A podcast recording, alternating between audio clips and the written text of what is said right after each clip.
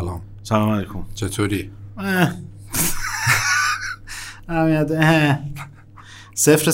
صفر کلوینم. خوبه. منفیه. قسمت آخره.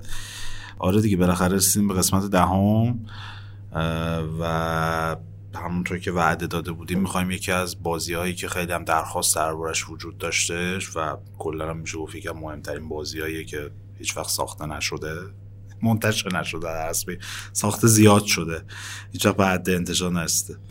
البته ما یه چیز دیگه میخوایم در طولش بگیم که یه دونه قسمت نبوده. دقیقاً. ما راجع به دو تا قسمت هاف لایف قرار صحبت کنیم که منتشر نشده. ولی حالا قبل اون چیکار کردی؟ چی زدی؟ چه احساسی داری در قسمت دهم؟ پوچی میکنم، نه به خاطر قسمت دهمش، به خاطر شرایطی که داریم پشت سر میذاریم. واقعاً به جای رسته که دیگه میگم که هرچی باد و باد دیگه، اصلا هیچیش تحت کنترل ما نیستش. ببین که آیا الان در حدی هم که میگم PS5 هم اومد نخریدیم، چون اتفاق عجیبی نیستش، بازی هم نکردیم، من خودم بستم به کار، اتفاقی نمیفته، ذهنم منحرف شه دیگه. من دارم واقعا تحلیل میرم از این، بس که سعی کردم با موضوعات جانبی ذهنم رو مشغول کنم که به اصل ماجرا نرم و دیگه تهشه دیگه انقدر دیگه فاصله دارم با اینکه اسلحه رو از این زیر بردارم خالی کنم سر خودم بگم که خداحافظ من رفتم دیگه. بعضی موقع واقعا صبح که از خواب پا میشم برم سر کار میگم کاش واقعا یه اسلحه بود منو می‌ذاشتم که بخوابم فقط نرم دیگه، تموم شه دیگه داستان اینا، مجبور نباشم کاری بکنم. به این لول رسیدم که درنچه میپرسی که این هفته چیکار کردی، 1.5 ساعت مافیا بازی کردم، دوباره ولش کردم، اصلا حال و حوصله‌اش نداشتم. کلا گیم هیچی بازی نکردم تو هفته‌ای که گذشته، فقط یه ذره یه ساعت مافیا بازی کردم و اینکه سریالم فقط دارک رو دیدم که اونم از ترس اسپویلر بود که دیدم، نه یعنی اصلا حالشو نداشتم ببینم. فیلمم که قربونش برم هیچی نیومده، اومده یک دو تا اومده، فیلم هست تو نه حال نداری برم. اصلا میام ببین حوصله‌شو ندارم که بخوام خودمو درگیر یه موضوع جدیدی بکنم یا یه چیزی بکنم که هیچ پیش زمینه‌ای ازش ندارم. مثلا الان میتونستم و اگه مثلا تنت اکرام میشد میتونست آدم بره ببینم، مثلا دوست داشتم برم ببینم، ولی فیلمایی که الان هست خیلی فیلم خوب زیادن، این این میلیون فیلم ساختن تو این دنیا، ولی الان حوصله‌شو ندارم، مثلا فاز هیچ کاری رو ندارم، قشنگ میخوام یه خواب خیلی طولانی مدت. این قاره کجاست اینا رفتن توش خوابیدن اومدن بیرون، 1000 سال گذشته بوده، پیداش کنیم واقعا، بریم اونجا یه چرت بزنیم، کسی کاری به کارم نداشته، کسی زنگ نزنه، کسی زنگ در رو نزنه، کسی اس ام اس نزنه، نیازی نیست قاره رو پیدا کنی، خونه خودت هم بخوابی فردا میبینی و نمیذارن بخوابی اونجا، هی یکی میاد زنگ میزنه، هی یکی کار داره، یکی در میزنه، این فلانه، اون بیساره، این اینجوریه، این داستانه. اگه واقعا یک رو آدم بذارن که آدم سرش تو کار خودش باشه و به دوست با مزمون که در جریانش هستی گفتم که من اگه دیدی یه روز خیلی پولدار شدم ولی یهو غیب شدم تعجب نکن. گفت چرا اینا میخوای پولدار شی تازه بپیچی به بازی و فلان؟ من اگه روز پولدار شدم کلا فرار میکنم، میرم یه جای زمین بر خودم میرم گاو گوسفند برام دادم بزرگ میکنم و اینا. اونا شعورشون بیشتر از یه سری آدماست. یعنی من این طی هفته گذشته چون همش کار اداری داشتم تو این اداره ها که میرفتم و اینا، حالا بجز این ترسه که سلای ماسک زده بودم و سلای دستکشو با الکل اینجوری میرفتم و میومدم، یک رفتارهایی دیدم و یک کارهایی دیدم که گفتم که واقعا گاو و گوسفندا بعضی موقع روشون تمرکز کردم و بها دادم بهشون، میتونه ارزش بیشتری رو برات داشته باشه. قسمت قبلی هم قور زدی، الانم داری قور میزنی دیگه. قسمت اگه این 13 قسمت بود دیگه، من پرونده آخر رو اختصاص میدادم به قور زدن. اگه در این حد دارم اوج میگیرم، همینجوری غیر پادکستم سر ما قور میزنی. قور نزن، چیکار کنم؟ چه کاری از دستم دیگه برمیاد؟ واقعیتش اینه کسشون که کاری از دستم بر نمیاد، دارم تموم میشم. تو فعلا بعید میدونم تمام نه از اون بعد درون دارم بیرونم من تغییر خاصی نمیکنه، ولی از درون دارم لشم. من 28 سر لاستافاس زدم تموم نشده ولی فکرم هنوز جا داره، چون من خیلی میرم میگردم.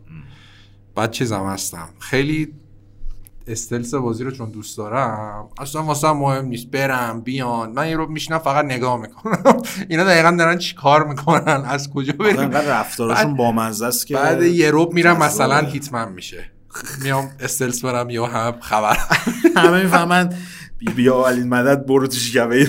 ولی واقعا دو تا چیز این بازی خیلی خوبه، هیچ اسپویلی هم نداره. یکی مین، من دیوونه مینه این بازی هم. یعنی فقط دوست یه دوره مثلا میگم یه دوره منظورم 2-3 ساعت بازی کارم فقط این بودش که آجر یا شیشه برمی داشتم میکوبیدم تو سر یکی که جمع شن اونجایی که شیشه پرت شده، بعد 2-3 تا مین میذاشتم دوستان دیگه میرفتن هوا. آره خیلی حال میداد. یکی هم چیزشو خیلی دوست دارم، شاتگانش.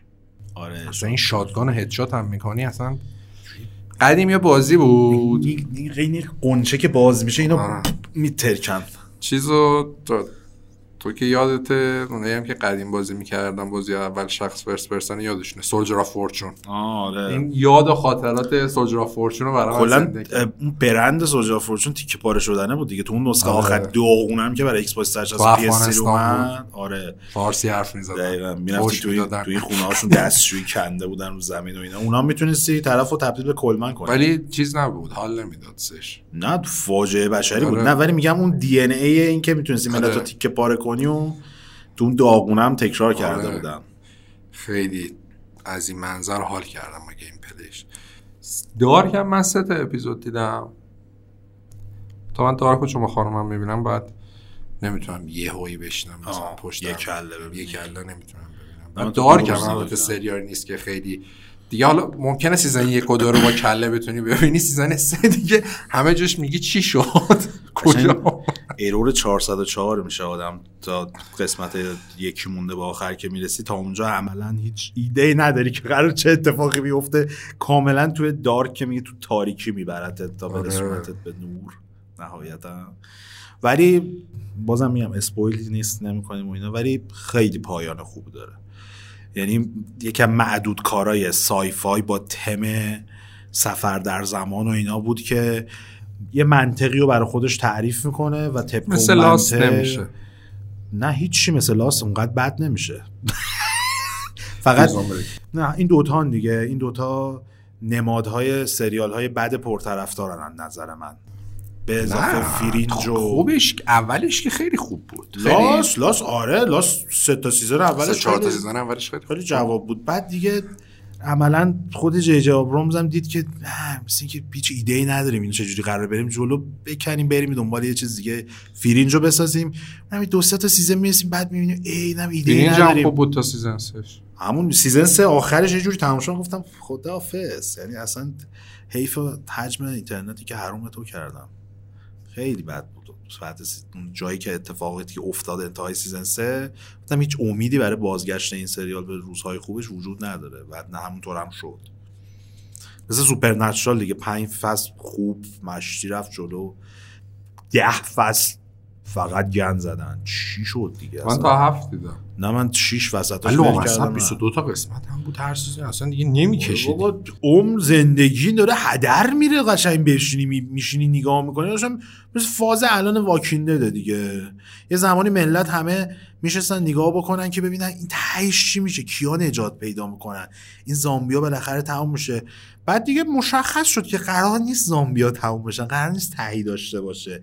همینجوری میبندیم میره، اینا هر جلسه هر سیزن میرن یه جایی گم میزنن توش دوباره تموم میشه، همه رو میکشن، میرن سیزن بعدی یه جا دیگه گم میزنن همه رو میکشن. مثل 24 جک باور دنیا رو نجات میداد، رئیس جمهور زنگ میزد بهش، بعد مثلا فصل بعد می داره مثلا یه جا بنایی میکنه، میرفت دوباره مثلا رئیس جمهور زنگ میزد بهش بیا جک باور یه دونه داره یه ستاره دیگه از یه کهکشان دیگه داره میاد زمین رو از بین ببره، بیا میدوید با این موبایل انقدی آلکاتلاش میدوید و تفنگ و اینا شراب سنگ. دوباره میدی سیزن بعدی مثلا تو بدبختی و فلاکت داداش، این تاکتیک زیرو تو هیرو رو دیگه 8 سیزن کشتی دیگه، بس دیگه چقدر زیرو تو هیرو میدی من چیزش هم دیدم، یه فیلم سینمایی هم داشت بین سیزن 7 تا 8 تو 6 و 7 بود، قدیمی قضیه آدم نیست، ردمشن فکر کنم اسم چیزش بود. من اصلا نمیدونم این جدیده که دوباره ریبوت شده. من این آخری بود دارم نمیدونم. توهین اصلا. بده ببین آدم اینا. ولی آخه دیگه تا سیزن 5ش خیلی خوب بود. سیزن 5 خیلی خفن خوب بود، خوب داشت جلو میرفت. در ادامه همون همش دیگه اصلا ولش شو. اون سیزن آخری قبل ریبوتش هم از این منظر خوبه که دیگه قاطی کرد یارو، دیگه شروع کرد همه رو بکشه. گفتم خب خدا شده حرکت متفاوت زد. امیدوارم که طرفدارای واکینگ دد، پیرزون بریک، لاست، فرینج و دیگر اعضای خانواده شورش نکنن علیهمون، کامنت خیلی ناجور بهمون فوش و بد و بیرا نگم بهمون. این به بزرگی خودتون ببخشید، ما خیلی سلیقه‌مون خوب نیستش. آقا ما این سری خبر نداریم، اپیزود آخره. بعد حقیقتش هم اینه که ما همه اپیزودا رو 2 هفته یه بار ضبط می‌کنیم، این سری 1 هفته یه بار شد. یعنی فاصله ضبط آره دیگه. البته این چند وقت که ماشاءالله انقدر همه چی پشت هم بود و اینا، این سری ولی دقیقاً هفته بعد اپیزود 9 اینو ضبط کردیم. و چون کامنت هم داریم، کامنت ها رو میخواییم بخونیم دیگه. حالا گفتیم خبر رو میسوخت دیگه، فایده ای نداشت. خبری هم نیست الان تا ایونت مایکروسافت تاخیر میخوره. واسه ایونت مایکروسافت هم برنامه داریم، نمیگم بازی کسو داریم ولی یه برنامه‌ای داریم، تا هنوز دقیق قطعی نرسیدیم که میخوایم چیکار کنیم، ولی اعلام میکنیم اونم زود. خب تو هم که هیچی ندیدی. ما خیلی بهم میگفتن این بخش اولش که چی دیدین و چی بازی کردین اینا پر پیمرش کنید. خیلی میگن کمش کنید. من دیدم. حالا نه یه سری مثلا میگن چرا قبلش انقدر توضیح میدید. آقا ما همیشه همین بودیم. آره مدلش دیگه آره مثلا هر چیزی مثلا بیان انگار بگن که آقا چرا فوتبال وسطش یه رو فاصله است. خب مدلش دیگه. حتما یه قاعده‌ای به یه درکی رسیدن که دارن این سیستم پیاده میکنن دیگه. یا مثلا طرف میاد محوطه جریمه چند انقدر متره، یه هر متر دیگه هم بود میومد. دقیقا مثل داستان تایم پادکست بود که کم بود میگفتن زیاد کنید کم کنید، متوسط میذاریم میگن که نه یا کم باشه نه زیاد یا زیاد باشه، در نتیجه نمیشه. این موضوعاتیه که چون سلایق متفاوته و نظرات متفاوته مطمئنا نمیشه همه رو با هم دیگه راضی نگه داشت. با این حال ما سعیمون رو میکنیم که اکثریت از اون چیزی که تماشا میکنن یا گوش میکنن راضی باشن.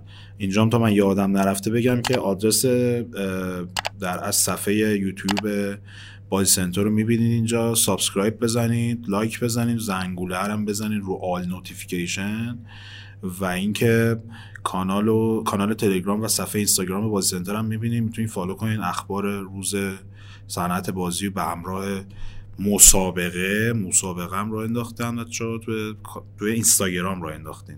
تو اینستاگرام هم آدرسش رو می‌بینین، فالو کنین. هر ماه یه بازی بده. آره اولیش که قراره چیز شه من در جریان نیستم کلا. اولیش 21 تیر اگه الان ببین اشتباه نکنم. آره 21 تیری که موقعی که این پخش میشه دیگه گذشته، تخصم شده.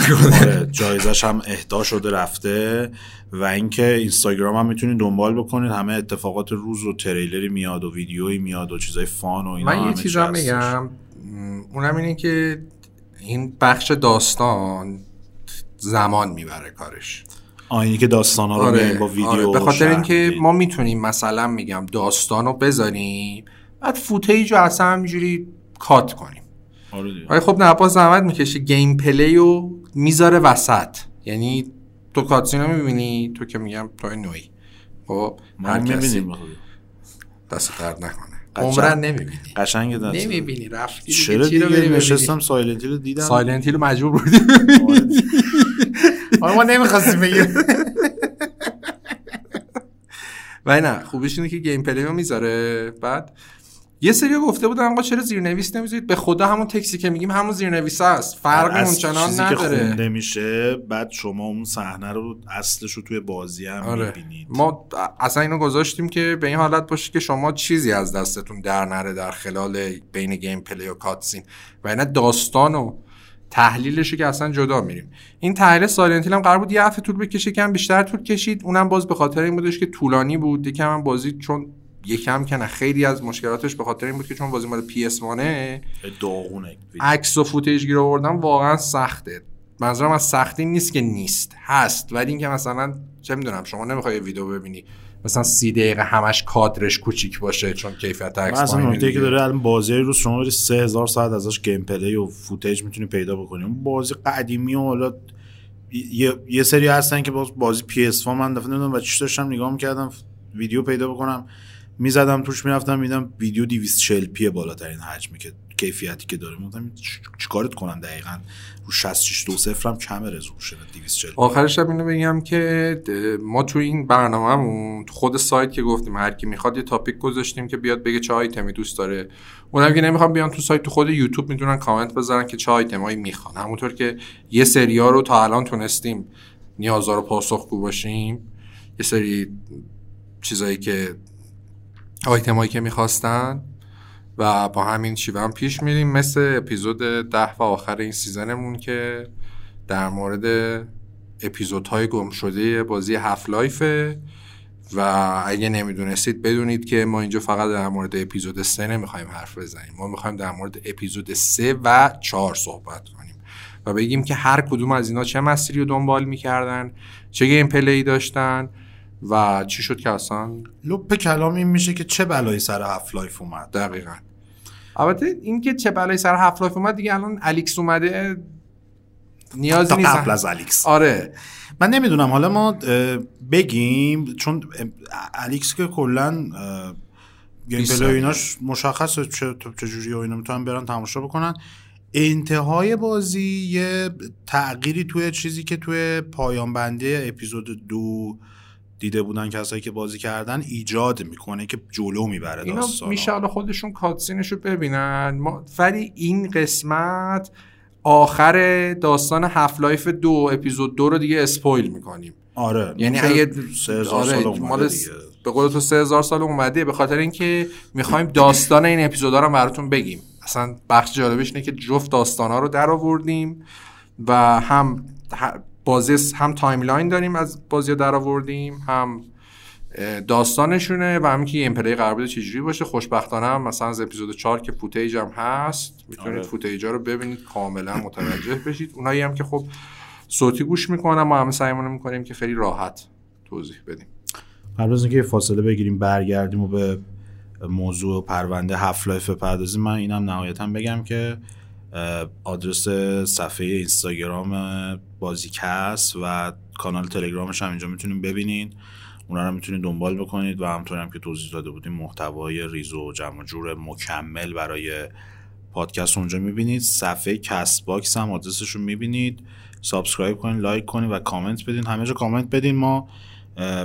من دیدم تک و توک خیلی اندک یکی یا دو تا بود کامنت که اومده بودن گفته بودن که کامنت ها رو اصلا هیچ واکنشی بهشون نشون نمیدیم. خب ما گفته بودیم که کامنت ها رو بجز این که در جریان انتشار قسمت های مختلف مرور میکنیم و لحاظ میکنیم، الان هم که قسمت آخر این فصل هستش میخواییم کامل یه نگاهی داشته باشیم به یه منتخبی از کامنت هایی که توی منتخبی از کامنت ها و این که یه تشکری هم بکنیم در اون بخش از کسایی که کمک کردن ما پادکستمون بیشتر شنیده و دیده بشه. بله.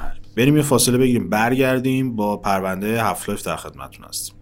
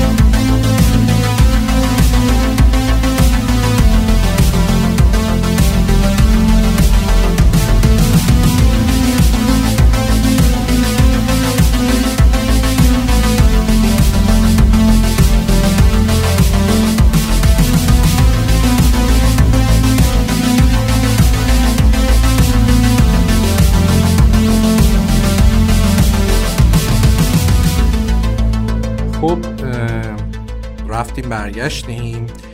یه چیزی من فقط قبلش کوتاه بگم که این یه آیتمی رفته بودیم بهترین بازی ایکس باکس وان، این کار مشترک کل تحریریه بود. فکر کنم بهرام 2 یا 3 تا نوشته بود از 10 تا بازی رو، امین بالازادی یکیش رو نوشته بود، یه دونه رو محمد زمانی نوشته بود، یه دونه رو استاد نوشته بود، 2 تا رو من نوشته بودم، یکی هم جواد. 10 تا بازی ایکس باکس من چی نوشته بودم؟ نه آخه چون اونجا اسم من خورده بود گفتم اینو شفاف سازی کنم. نه مثلا یادم نیست که چی نوشته بودم، کدوم یکی از بازی‌ها. کاپد. آها کاپد نوشته بودی. آره چقدر سر این کاپد داستان داشتم. خب دیگه اینم گفتیم، بریم سراغ هاف لایف. خب یه چیزی من فقط همین اول در همین مورد هاف لایف بگم که همیشه این سوال بوده که چه بلایی سر دنباله هاف لایف اومده و اینکه هاف لایفی که قرار بوده بعد از اپیزود 2 عرضه بشه یا اپیزود 3 بوده یا هاف لایف 3 بوده، که ما تو این قسمت همه رو کامل توضیح میدیم. همونطور که تو مقدمه هم گفتیم قرار بوده اپیزود 3 و 4 جفتشون عرضه بشن و جالبیش اینه که ساختشون هم تو 2 تا تیم کاملا مختلف بوده و به صورت موازی پیش میرفته تا یه برهه‌ای. در نتیجه از جفت اپیزودات خیلی بخشای مختلفی طی سالها لیک شده. اپیزود 4 هم خوبیش اینه که همین یه ماه پیش بالاخره بعد از سالها کلی ازش گیم پلی اومد و خیلی از جزئیات پشت پردهش مشخص شد، چون سر همیشه این بحث بود که آقا این اپیزودی که وارن اسپکتور کار میکرده و بعد رفت دست آرکین اپیزود چند بوده، خود ولو داشته رو چی کار میکرده، ما اینجا همه رو میگیم و برای همین بعد تقویم رو برگردونیم به سال 2006، 14 سال پیش.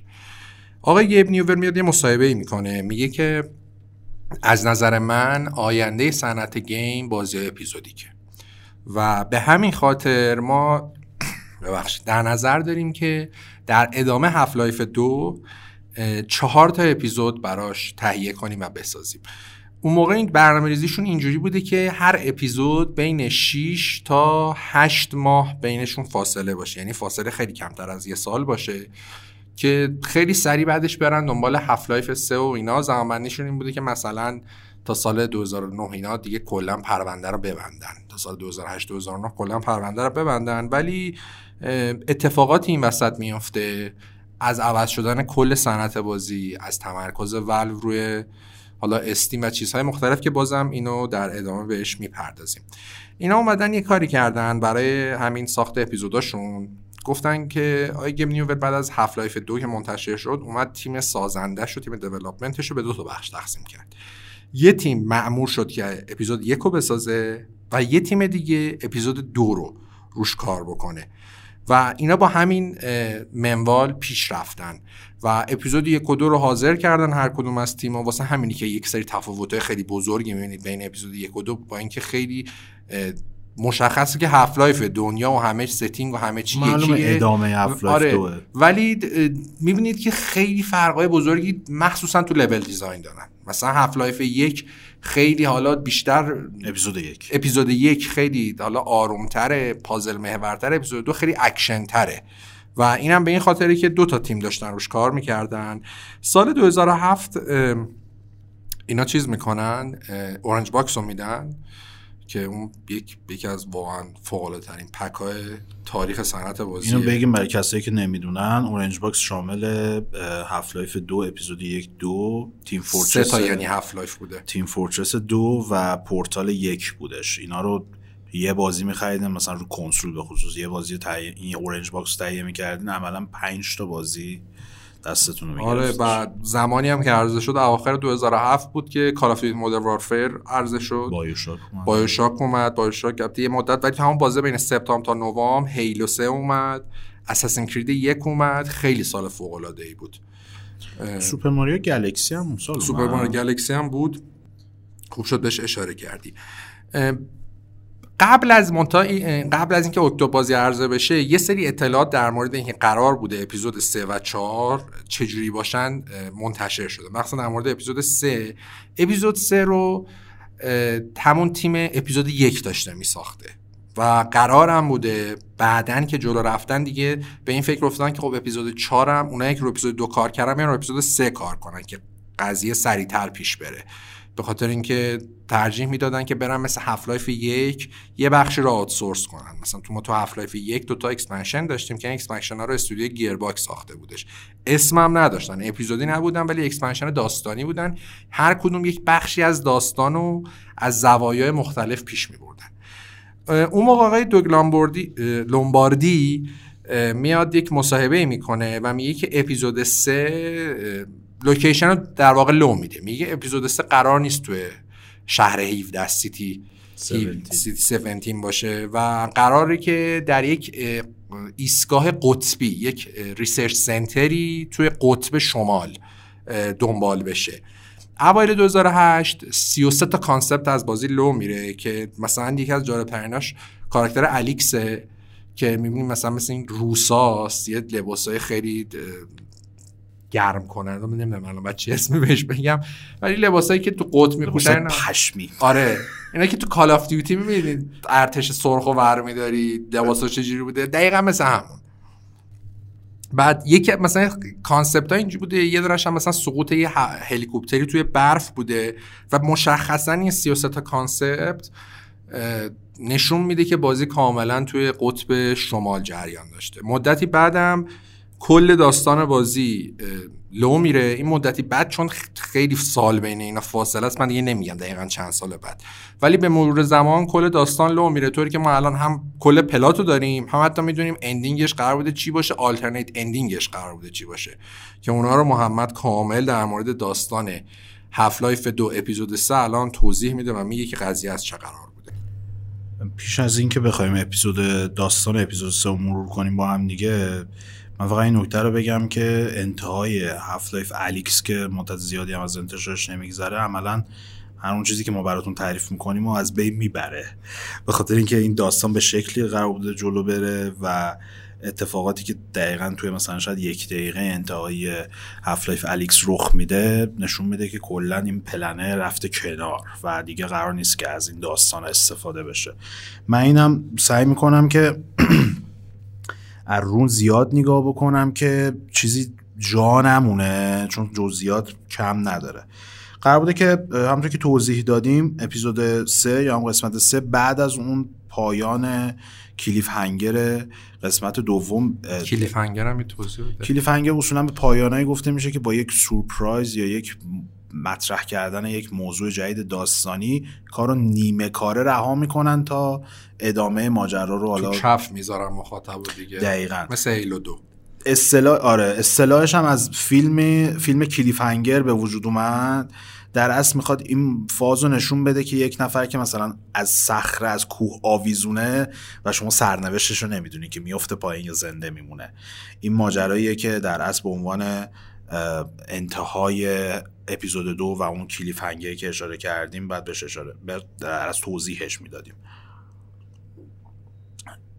بعد از این که الیونس پدر الیکس در از جونش رو از دست میده در انتهای قسمت دوم هفلایف 2، ما متوجه میشیم که یک کشتی تحقیقاتی تحت عنوان بوریالیس وجود داره که مربوط میشه به کمپانی اپرچر، که اگر مجموعه پورتال بازی کرده باشید باهاش آشنا هستید. در از همه اون جریان دو قسمت پورتال توی همین کمپانیه و فضای این کارخونه دنبال میشه و ارتباط نزدیکی داره با موضوعاتی که از بلک مسا توی قسمت اول هفلایف شروع میشه و در ادامه به کمباینا و ماجرای دیگه گره میخوره.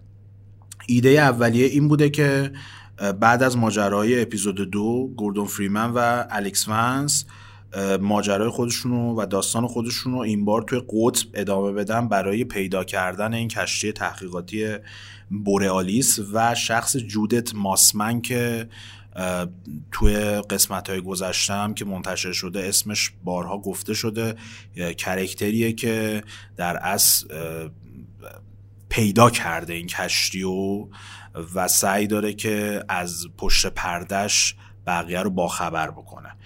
با این در اصل موضوع و با این نکته گوردون فریمن و الیکس ونس به سمت قطب میرن و بعد از اینکه با هلیکوپتر به اون محل وارد میشن هلیکوپترشون سقوط میکنه و مجبور میشن ادامه راهو به شکل پیاده برن. توی این مسیر و توی این فضای قطبی بارها با نیروهای کمباین درگیر میشن. نیروهای کمباین هم در اصل نیروهایی هستن که توی به خصوص قسمت دوم هفلایف 2 اونا رو میبینیم و به عنوان دشمنای اصلی سربازایی هستن که با ماسکای خاص میان و اینا. مال انسانان یا مال زنه؟ ببین میگن که کمباین ها از یک ورد دیگه اومدن، ولی همچنان توضیح دقیقی مطرح نشده که اوریجینشون چیه، از کجا اومدن، چرا اومدن، چی دارن، چه هدفی رو دنبال میکنن.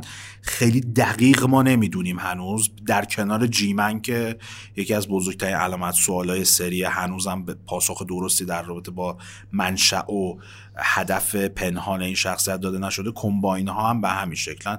یه تئوری هست که مثلا میگن خب جیمن توسط اون کسی که حالا هدایت کمباین ها رو بر عهده داره استخدام شده تا این کارهایی که تو جریان بازی انجام میده رو انجام بده، ولی خب هنوز هیچ کدوم تایید نشدن و باید ببینیم در ادامه و آینده چه اتفاقاتی میفته و چه نکات جدیدی رو از داستان دریافت میکنیم. بریم به سراغ ادامه داستان و ادامه موضوعی که شروع کرده بودیم در رابطه با داستان لو رفته اپیزود 3 هفلایف 2. بعد از اینکه خب این مسیری که پیدا کردن و این نشونهایی که پیدا کردن و گوردون فریمن و الیکس دنبال میکنن، به منطقه‌ای میرسن که مختصاتش توسط ماسمن به عنوان در اصل محل قرارگیری بورالیس ذکر شده.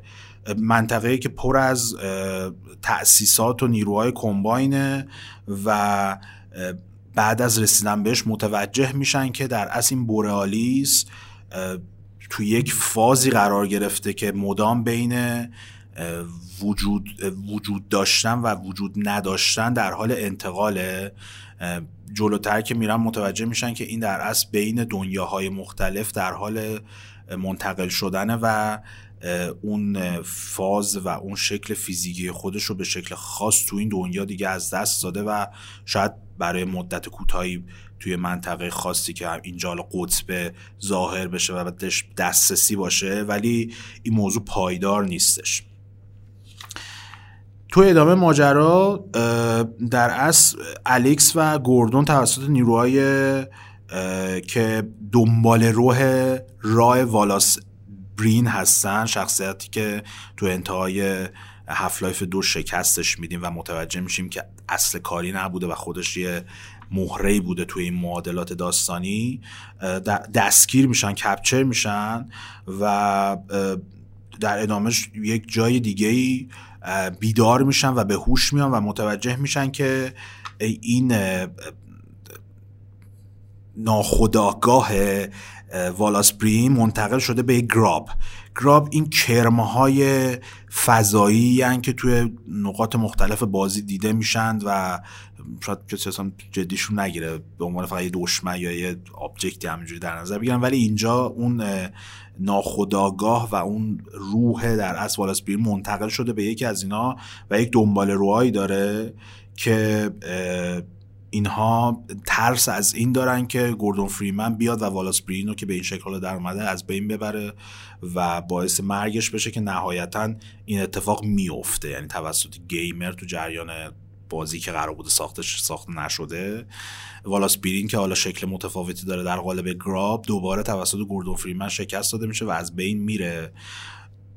ادامه ماجرا ماسمن رو بالاخره پیدا میکنن، جودت ماسمن که موقعیت بورالیس رو اعلام کرده بودش، و میفهمن که توسط نیروهای کمباین دستگیر شده. اینجاست که الیکس بعد از مقابله با ماسمن مرگ پدرش رو در اصل مقصرش رو این شخصیت که ماسمن باشه میدونه و دلیل اصلی مرگ پدرش رو این ماجرا معرفی میکنه. بعد از اینکه بالاخره این اختلافاتشون رو به کنار میذارن، ماسمن رو از دست کمباین ها نجات میده و این موقعیت رو به دست میارن که بتونن برای لحظاتی بورالیس رو توی جایی که قرار داشته ثابت نگه بدارن تا بتونن سوار اون بشن و ادامه ماجرا رو دنبال کنن، حتی برای از اون استفاده کنن برای سفر به دنیاهای موازی و دنیای دیگه‌ای که توی ساختار بازی وجود دارن. این والاس برین همونیه که مثل فیگور چیز دیگه توی مثل چیز دیگه 1984 بیگ برادر، خیلی فاز اونو داره، ولی خب اینجا پاپته دیگه در اصل. من اینو واسه میگم که اونایی که هاف لایف بازی نکردن اگه مثلا فوتیج از دوش دیدن که مثلا یه شهری اون سیتی 17 مثلا 1984 یه ال سی دی هم هست، یه نفر همش توشه، مثل بیگ برادر 1984 جورج اورول، این همین کاراکتری که در موردش صحبت میکرد محمد. آره بریم ادامه ماجرا دنبال کنیم. بعد از اینکه سوار بورالیس میشن متوجه میشن که بورالیس توسط اپچ ساینس ساخته شده، همون شرکتی که گفتیم که توی محوریت داستانی پورتال و برداره. اینم بعد اشاره بکنیم که داستان پورتال و داستان هاف لایف در اصل داره توی یه یونیورس اتفاق میفته و خیلی اشارات ریزی دادن که چه ربطی به هم دیگه دارن توی نسخه دو تا نسخه پورتال، ولی خب خیلی ادامهش ندادن و بازش نکردن چون بنا بود که داستان همچنان تو هاف لایف ادامه پیدا کنه دیگه. وقتی سوار بورالیس میشن متوجه میشن که اپچر ساینس دستگاهی ساخته به نام بودسترپ دیوایس، دستگاهی که یک فیلد انرژی بزرگی رو میتونه به وجود بیاره و شرایطی ایجاد بکنه که بورالیس توی وارد به هر دنیای دیگه‌ای بشه و این سفر بین دنیاها تبدیل بشه به یک کاری که قابل انجامه و مهمه توی دنیای هاف لایف، چون بخش عمده‌ای از ماجرای هاف لایف ارتباط بین دنیاها و انتقال شخصیت‌های مختلف بین اون هستش که اصلا کلیت و پایه داستانی رو شکل داده. تو بلک مسا اتفاقاتی که میفته و فاجعه‌ای که شروع میشه و ادامه پیدا میکنه اصلا با این دست فرمون و با این محوریت شروع میشه. سوار بورالیس میشن، متوجه این دستگاهه میشن، ولی خب نیروهای کمباین بهشون حمله میکنند و توی رفت و آمد خیلی سریع و اتفاقاتی که کسی خب شاید پیش بینیشو نمیکرده این کشتی رو به یک موقعیت و یک زمان دیگه تا یک اتفاق منتقل میکنن. یعنی شاید ایجاد شده که تحت فشار حمله نیروهای کمباین قرار گرفتن و دکمه رو میزنن، توضیح نداده چجوری دکمه میزنن، این کشتی از اونجا خارج میشه و وارد یک دنیا و زمان دیگه میشه، چیزی که شرایطی رو به وجود میاره که راه دیگه‌ای برای گوردون فریمن و الیکس باقی نمیمونه که بخوان برای از این بورالیس استفاده بکنن برای جلوگیری کردن از حمله‌های بیشتر کمباین به زمین و حالا منطقه‌ای که انسان‌ها توش زندگی می‌کردن و ساکن بودن. ماسمن اعتقاد داشته که مقابله کردن با نیروهای کمباین‌ها و کمک کردن به نیروهای رزیستنس، مقاومتی که توسط انسان‌ها همچنان فعالیت‌های زیرزمینی داشتن، نیاز داره به استفاده از بورالیس.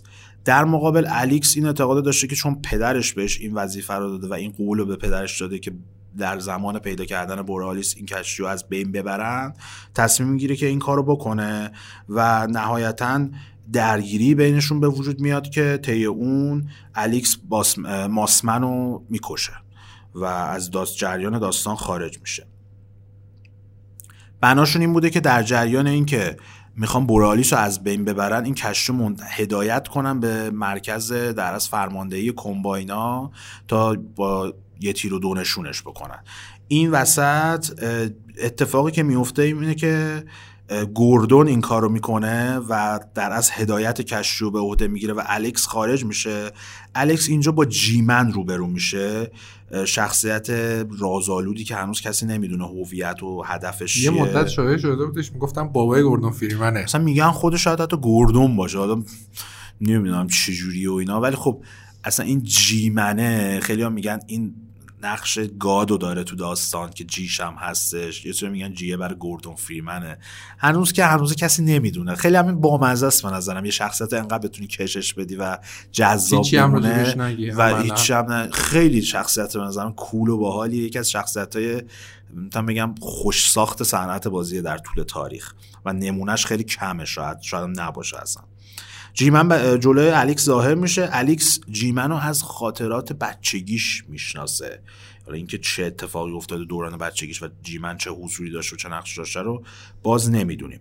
جیمن کمک میکنه و راهنمایی میکنه در از الیکسو و توی از بورالیس خارجش میکنه، ولی خب گوردون همچنان مونده توی کشتی و داره کار هدایت رو انجام میده.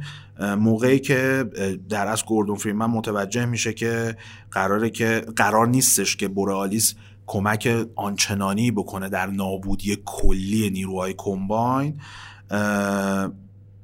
فکر میکنه که کارش تموم شده و مرگ با مرگ فاصله دیگه ای نداره. ولی اسمش سخته، وورتیگانس که یکی از اون موجود فضاییه که بارها توی سری میبینیمش، به یک باره از راه میرسه، فریمن رو نجات میده و بعداً گوردون فریمن روی یک ساحلی که موقعیتش معلوم نیست ولی میدونیم که در آینده خیلی دور بوده بیدار میشه و متوجه میشه که سطح زمین و جنس زمین تغییر کرده و هیچ اطلاعاتی از این نداره که آیا انسان‌ها کمباین‌ها رو شکست دادن یا اینکه کمباین‌ها الان در از ساکنین قالب کره زمین شدن و چه ماجرایی نهایتاً اتفاق افتاده. بازم اینجا شاید یک کلیف هنگر دیگه بود، آدم نمیشن. اتفاقی که میفته اینه که خود در اصل لیدلا که یکی از اعضای اصلی ولو اون موقع بوده که داستانم کار میکرده، میاد تو توییترش یه سری مسائل مطرح میکنه ازشون به عنوان پایانهای متفاوت اپیزود 3 یاد میکنه که نام جزو گزینه‌ها بوده.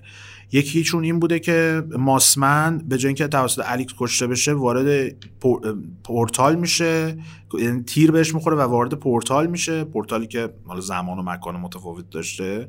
و از اون طرف موقعی که گوردون فریمن از بورالیس فرار میکرده توسط اسمشو دوباره نگاه کنم وورتیگانس، وارد بلک مسا میشده دقیقاً لحظاتی بعد از اینکه اون در اصل اون ریل اون واگونه که اول بازی میبینین اگه هفت رو بازی کرده باشین، یه توی واگونیه گوردون فریمن یه مسیری رو ریل داره میره و بعد وارد در اصل مؤسسه اصلی تحقیقاتی بلک مسا میشه.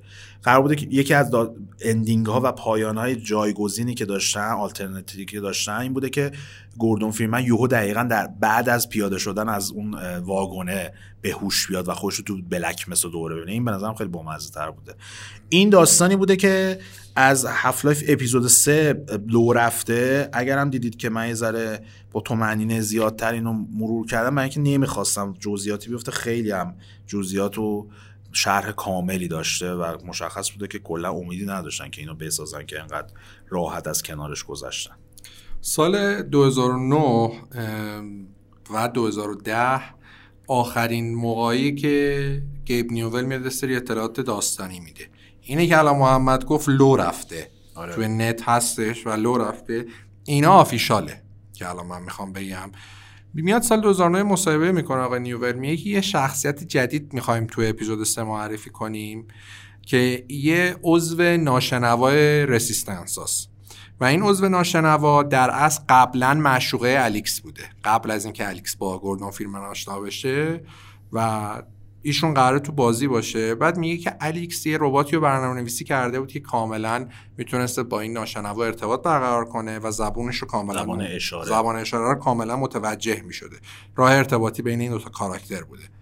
یه نکته دیگه که داره، سال 2010 تقریبا میشه آخرین مصاحبه‌ای که گیب نیوول انجام داده در مورد اینکه اپیزود 3 قراره به چه سمت و سویی بره. میاد یک اتفاق جالب میفته و میاد میگه که قراره که اپیزود 3 به شدت شبیه به هفلایف 1 باشه و رو اون جنبه این که بازی یکم ترسناک باشه، ترسناک روانشناسانه باشه، بیشتر مانور میده تا مثلا هفلایف 2 که خیلی اکشن تره و خیلی پازل‌های فیزیک بیس داره. این قرار بوده بیشتر بازی روی جنبه ترسناکش تمرکز کنه و گفته که فرق هم قرار نیست بکنه، گوردون فریمن همچنان ساکته و دیالوگی بیان نمیکنه و از این منظر نباید مثلا کسی انتظار داشته باشه که اتفاق عجیبی بیفته. علاوه بر این میگه که اپیزود 3 قرار نیست پایان بخش سری هاف لایف باشه. همونطور که محمد گفت اندینگش قراره چه جوری باشه، حالا چه اندینگی هستی، چه آلترنیت اندینگش، قرار بوده فقط بحث هاف لایف 2 رو ببنده. هاف لایف 3 هم قرار بوده روش کار کنه. مشکلی که پیش میاد این وسط این بوده که چون این اتفاق نیفتاده عملا که تیم 1 و 2 هر کدوم بیان روی اپیزود کار کنن و عملا چون تیم ولو میخواسته یک کاری انجام بده روی اپیزود 3 خیلی ایدای زیادی مطرح میشه و این ایدای زیاد که مطرح میشه یه سریاش تا یه مرحله پیش میرن بعد دوباره متوقف میشن و کلا تیم یه چیز نبودن، خیلی موافق نبودن همشون بر سر یک سری ایده‌ها و خب گیب نیوول هم نمیتونه هدایت کنه مشخصا بر چیزی که ما میبینیم که چه دیرکشنی بازی بره، چه جهتی حرکت کنه بازی. و میگه که تقریبا بازی از سال 2007 یا اینا اورنج باکس رو میدن، نزدیک به 4 سال این پروسه ساخت هفلایف اپیزود 3 داشته پیش میرفته و این که پیش میرفته مشکل این بوده که اینا در نهایت به این نتیجه میرسن که خیلی زمان گذشته، بریم یه کاری کنیم اپیزود 3 رو اصلا دور بریزیم، هر چی که داریم رو بزنیم واسه هفلایف 3. منتها یه مشکل دیگه این وسط پیش میاد، اون همینه که متوجه میشن ایده هایی که واسه هفلایف اپیزود 3 میخواستن نمیتونن همش رو توی هفلایف 3 بزنن، به این دلیل که کل کانسپت سری هفلایف راجع به اینه که شما یک بازی رو ببینی که مشخصاً پیشروه و نمونه مشخصی نداره، مشابهی نداره و اینجا دچار سندروم دوکناکن فوراور عملا میشن و به این صورت که میگن که ما اگه بخوایم، چون قسمتی اول هفلایف اومد برای اولین بار یک بازی سینمایی اول شخصی به ما نشون داد که بدون کاتسین داستان روایت میکنه، خیلی حالت ریل تایم داره و شما باید بر اساس جستجوی خودت تو محیط از داستان سر در بیاری و دیالوگایی که مابقی کاراکترها میگن، کاراکتر خودت هم که اصلا صحبت نمیکنه. اپیزود 2 اومد توی مبارزات خیلی بازی اکشن رو پیش برد و یه سری پازل فیزیک محور و مبارزات فیزیک محور داشت که هنوز واقعا شما مشابهش رو نمیبینید. یعنی عجیبی کار به اینه که اینا مثلا میخواستن پیشرو باشن همیشه، شما هنوز نمیتونی یه گیم بیاری مثل هفلایف 2 که انقدر روی مبارزاتش رو پازلا روی فیزیک باشه و این فیزیک انقدر جذاب باشه، هنوز واقعا نداریم. مثلا این نسلم که دیگه اصلا به لطف سی پی یو نمیتونستن، یه گراویتیکانش کفایت میکنه دقیقاً.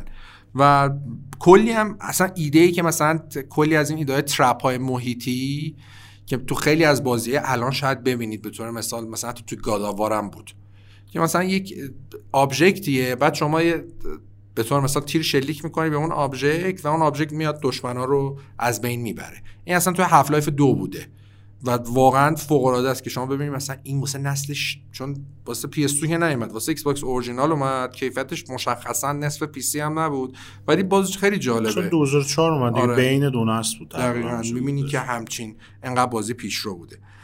میگن که خب ما اگه بخوایم این کارو بکنیم مجبوریم که کار ساخت انجین سورس 2 رو جلو ببریم و فقط با این موتور میتونیم یه موتور جدید تولید کنیم و با این موتور جدید میتونیم به هدفمون برسیم. متاسفانه اینا سال 2011 که ساخت بازی رو متوقف میکنن، هنوز تو برنامه‌شون بوده که هفلایف رو بسازن تا سال 2015 ولی ساخت سورس 2 طول میکشه و همین طولانی شدن ساخت باعث میشه که پلن هفلایف، باید توجه هم کنیم که استیم گل کرده، استیم پرطرفدار شده و انقدر دیگه طرفدار داره ولو، انقدر یوزر داره ولو که دیگه نمیتونسته اونجوری توی بحث گیم دیولپمنت شرکت کنه مثل سابق. از اون طرف 2x2 هم داشتیم که اونم باز یه بخش دیگه ای از وظایف ولو بهش محول، یعنی یه بخش دیگه ای از دغدغه اعضای ولو بعد روی 2x2 می بوده. استیم بوده، کانتر استرایک هم بوده، کانتر استرایک گو، و به همین خاطر انقدر دیگه سرشون شروع میشه از 2015 متوجه میشن که نمیتونن با این سیستم پیش برن. این وسطا طی سالها ولی یه سری حالا کانسپت‌ها و یه سری اتفاقات جالبی میفته که هر چند وقت یه بار حالا یه جوری یه سری این اطلاعات فاش میشه. مثلا یه دونش اینه که یه دونه کانسپتی داشتن برای لوکیشنی به اسم هاون، اگه اشتباه نکنم هیون نیست اینا. آره. یه سری ساختمون داغون و فاز آخر زمان اینا داشته و یه سری عکس هم از سیتی 17 بوده. بعد این برای رزومه یکی از کارمندای EA بوده که تو اینترنت دو میره و خیلی میان در موردش صحبت میکنن. آقای لیلا بعداً میاد صحبت میکنه، میگه که این در اصل قرار نبوده اصلا چیزی باشه که توی بازی استفاده بشه. یه سری کانسپتی که اصلا به این مرحله نرسیده که ولو موافقت کنه، چیزی نیست که شما مثلا بخواین انقدر در موردش صحبت کنید. سال 2011 اتفاق جالبی میفته. سرورهای شرکت ایداس به مشکل پیدا میکنن و کلی از اطلاعات و رزومه هایی که اونجا بوده لو میره. توی کلی از رزومه ها پیدا میکنن که قرار بوده روی هفلایف، یه سری از این کارمندا روی هفلایف 2 اپیزود 4 کار میکردن و خیلی عجیبه، میگن اپیزود 3 که نبود، این چجوری اپیزود 4 کار میکردن؟ این قضیه که اپیزود 4 چجوری بوده رو شرکت عزیز ایداس عملا کلید میزنه که ما طی سالها شاهد این بودیم که اطلاعات زیادی تو اینترنت در موردش منتشر بشه.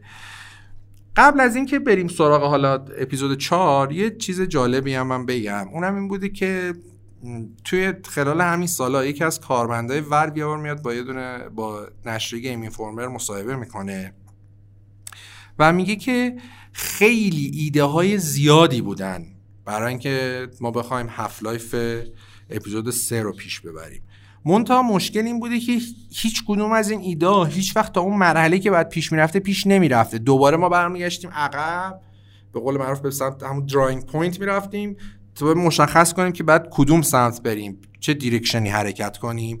میگه مثلا یکی از این ایده ها این بوده که یه بازی RTS بسازیم با ریل تایم استراتژی. آره استراتژی هستم بگیم راحت تر. یه بازی استراتژی بسازیم که حق انتخابم توش وجود داشته باشه. چرا؟ خشک شده بوده دیگه ایده هاشون دیگه، ولی پیش نمیره. حالا اپیزود 4 چیه؟ اینجا الان جایی که ما از اپیزود 3 میایم کنار و راجع به اپیزود 4 صحبت میکنیم که اپیزود 4 خوبیش اینه که کلی ازش گیم پلیه، در طول سالها هم ازش اسکرین شات اومده، هم مصاحبه در موردش کلی شده، نه به اسم اپیزود 4 که اینم بهش اشاره میکنیم و خیلی جالبه. الان میتونید کاملا ببینید، الان ویدیوها رو در طول ویدیو در طول برنامه میبینید. اگه هم دارید ورژن صوتی رو گوش میکنید من حتما توصیه میکنم که این بخشا رو دنبال کنید، این فوتیجا رو حتما ببینید، جالب. اگه هاف لایف دوست دارید حتما ببینید. ساخت بازی اپیزود 4 با اینکه برنامه گیب نیوول این بوده که اپیزود 3 و 4 توی خود ولف تولید بشه توسط تیم اپیزود 1 و 2، ولی سال 2005 اتفاق جالبی میفته. اونم اینه که میاد یه صحبتی با وارن اسپکتور داشته، مثل اینکه یه جورایی به هم نزدیک، نه از این منظر که مثلا داداشی بودن ولی خب همدیگر میشناختن، واسه هم احترام قائل بودن. استودیو جانکشن پوینت، استودیویی که وارن اسپکتور خالق دیاس اکس و میشه گفت پایه‌گذار تمامی ایمرسیو سیمایی که شما می‌بینید آقای وارن اسپکتور بوده، میان با هم صحبت میکنن و اون موقع استودیو جانکشن پوینت خیلی تو موقعیت مالی بدی بوده، به همین خاطر میان با هم صحبت میکنن و یک قراردادی میبندن که ساخت یک اپیزود هفلایف بر عهده استودیو جانکشن پوینت باشه. اون موقع بیشتر منتها نگاه خود جانکشن پوینت به چیزی مثل اکسپنشن هفلایف 1 بوده، یک داستانی قرار بوده روایت کنن که خود کره اصلی داستان خللی ایجاد نمیکنه ولی یکی از حفره‌های داستانی رو پر میکنه. اون موقع هنوز این بحث اپیزود اول پادکست گفتیم سال 2006 آقای گیب نیوول میاد قضیه اپیزودیکو میگه، این سال 2005 شروع میشه ساختش، اواخر سال 2005. خوبیش این بوده که لید دیزاینر خود بازی هم وارن اسپکتور بوده. آره. یعنی قرار بوده تمام گیم پلی و اینا رو خودش روش نظارت داشته باشه. شخصیت اصلی بازی رو نگفتن کیه، خیلی عجیبه. یعنی ما این هم اطلاعات داریم، شخصیت اصلی رو فقط گفتن، خیلی می‌خواستم متفاوت باشه که اون جلوتر بهش میرسیم. من نمیدونم مثلا مال بخش من هست یا نه، سر همین اسپویلش نمی‌کنم از قبل، ولی میدونیم که مثلا شخصیت جانبی خیلی بامزه قرار داشته باشه. میگه که قرار بوده اول بازی داستان اینجوری پیش میرفته که یکی با قایقش، حالا این قایقایی که بهش میگن گوندولا، همون قایق پارویی که تو ونیز، اگر فیلمی از ونیز دیده باشید به اونا میگن، با یه دونه پارو میاد. آره با یه پارو، پاروهاشون هم خیلی بلنده، ایستاده در از هدایت میشه. خوب شد گفتی. به یه ساختمونی اصابت میکنه، شخص دستی پروی این قایقاست و به ساختمونی اصابت میکنه. بعد توی اتاق بیدار میشه، با دو تا شخصیت جدید به اسم دانکن و اسکوتر روبرو میشه. بعد میگه که قرار بوده بازی تو یک محیط بزرگی باشه و تو همون لول اول بازی سری یه ایستگاه قطاری وجود داره، باز شبیه به هفلایف 2، و یه سری ساختمون مخروبه. بعد قرار بوده که بازی دشمنه هستیش یه سری حالا یاغیا باشن، سربازای رسیستنس که برگشتن و یاغی شدن، و خود سربازای کمباین. از اون طرف 3 تا بازی قرار بوده گیم پلیش 3 تا بخش داشته باشه. به 3 تا بخش هر لول و مشخصا لول‌های اول تقسیم می‌شده. یکیش پازل‌های کوچیک و عموما محیطی بوده مثل هفلایف 2، بعد یکیش صحنه‌های اسکریپت شده و ست پیس بوده که بازم این تو هفلایف 2 هم شما به نمونه‌های فوق‌العاده‌ای ازش می‌بینی، و در نهایت مبارزات. پازل، ست پیس، مبارزات. این 3 تا فاکتورهای اپیزود 4 بوده، لول اول اپیزود 4 بوده. مونتا یه سری اتفاقی مثلا میفته که میشه گفت این اتفاقا در اصل باعث میشه که شما هیچ وقت هیچ اپیزودی بعد از اپیزود 2 نبینی، چون ممکن بوده این بازی عرضه بشه، با ساختش هم تو والف پیش نمیرفته و کسی هم داشته رو بازی کار میکردی که یکی از پدران سبک آرپیجیه. حالا والف تو کار آرپیجی نیست، ولی از روایت داستان و جزئیاتی که تو سری هفلایف میبینیم خیلی شبیه به عناوین آرپیجیه از نظر غنی بودن دنیا. بعد ساخت بازی دنبال می شده و قرار بوده این نسخه که ما به عنوان اپیزود 4 الان میشناسیمش یه سری حفره‌های داستانی رو پر کنه این وسط، ولی قرار نبوده داستان هفلایف 2 رو، داستان گورنان فریمن و الیکس رو پیش ببره. سال 2 جولای 2007 یه اتفاق عجیبی میفته که این میشه گفت تاثیرگذارترین اتفاق توی ساخت این بازی بوده. شرکت دیزنی میاد استودیو جانکشن پوینت رو میخره و استودیو جانکشن پوینت که میخره اونا میرن روی بازی اپیک میکی کار کنن و این وسط عملا اپیک فیل میکی بعد این وسط اتفاقی که میفته اینی که کنسل میشه بازی دیگه. منتها یه سری چیزای بامزه‌ای که داشته این بوده که ایده هایی که وارن اسپکتور و تیمش گذاشته بودن خیلی ایده های خوبی بوده و گیم نیوول و مدیرای شرکت تو گیم نیوول اونجا همه کار هست دیگه، بقیه درد پاپتن عملا واقعا میرن و میان بعد. آره این است، میرن و میان. یه سریاشون هم خیلی بامزه سر هم حرف الیکس یکی دو تا نویسندهشون بود امسال بود رفته بودن دوباره برگشتن. یارو گفته کار نداریم میخوایم ما بریم یه جا دیگه مشغول شیم تا بعدا هم خواستیم بازی بسازیم زنگ بزنین دوباره برگردین. میخوام این قضیه چیزام بگم قبل که من بگم، این که گیب نیوول 2-3 سال پیش عملا رسمی اعلام کرد که دوباره داریم تو ساخت بازی شرکت میکنیم قبل از که سن الیکس اینا چیز بشه. ببین دلیل اصلی که داشت این بودش که خب انجینشون آماده شد و یه استودیویی که مطمئنم یه استودیویی که هم شک دارم فکر می‌کنم استودیویی شده که گرفتن، استودیو سازنده بازی فایرواچ رو، و یه استودیو دیگه هم یادم گرفتن که پسش دادم بعدم. آره همین فکر کنم ترتل راک لفوردت بود. آره که جدا شد. آره. و خب انجین هم آماده بودش، پلن این بودش که بازی سفت و سخت بسازم، ولی بازم مانع اصلی که باعث شد این ماجرا اتفاق نیفته چند تا دلیل خیلی روشن بود. یکی که همچنان کانتر تو اولویت قرار داره، بازی رایگان هست ولی خب خیلی درآمدزا و تورنمنت‌های مختلف داره، همچنان بازش پشتیبانی میشه. دوتا هم همینطور. در کنار اون یه سری بازی دیگه مثل آرتیفکت اومدن که بازی کارتیه که خیلی هم موفق نبودش، و خب ولی آفت گادز رو ما داشتیم که قرار بود توسط سازنده فایرواچ ساخته بشه که باز متوقف شد ساختش. چرا؟ چون والو حالا یه همکاری توی ساخت HTC Vive داشتش، ولی خب اومد هدست واقعیت مجازی اصلی خودش یعنی والو ایندکس رو داشتش و کستا به این نکته اشاره کردش که والف همیشه بازیایی که میسازه این مسئله مهم براش و یکی از اولویتاش اینه که جدای از تکنولوژی یک حرف جدیدی توی صنعت بازی داشته باشن برای گفتن. هفلایف الیکس این حرفه رو به چند جهت خیلی مثبت و مفید برای والف ارائه کرد و گفتش. یکی این که خب بالاخره هفلایف رو دوباره برگردون به روزهایی که به عنوان یک مجموعه بازی زنده ازش یاد میشد، و دو اینکه والف به شدت نیاز داشت به یک کیلر اپ، تو اصطلاح بهش میگن کیلر اپ، حالا نرم افزار اینجا، حالا بازیه که باعث میشه که توضیح داده بودم باعث میشه که فروش بره یک سخت افزاری در اصل. این کیلر اپ میشه هفلایف الیکس که برای والو ایندکس که فروش وحشتناک چیزام. البته میشه گفت سری هفلایف حالا به گیب نیوول خیلی فوش میدن، ولی به نظر من انقدر کار مثبت کرده تو صنعت گیم. همین استیم حالا درست گوشه سازنداری موقعی میبره، ولی انصافا اگه استیم نبود الان شرکت‌های بازی سازی عملاً بازی $100 چیز میکردن میفروختن بهتون. و همین استیم خیلی باعث شد که خیلی به سمت پی سی دوباره بیان. اصلا بازار پی سی رو واقعا نجات داد، بازار گیم پی سی رو واقعا نجات داد. اگه یه ذره برگردن دوستان عقب به نسل قبل، حتی لازم نیست خیلی هم دور شیم، میدیدین بازیایی که برای پی اس 3 میاد، برای ایکس باکس 360 میاد، نسخه فاجعهش برای وی میاد، برای پی سی نمیاد.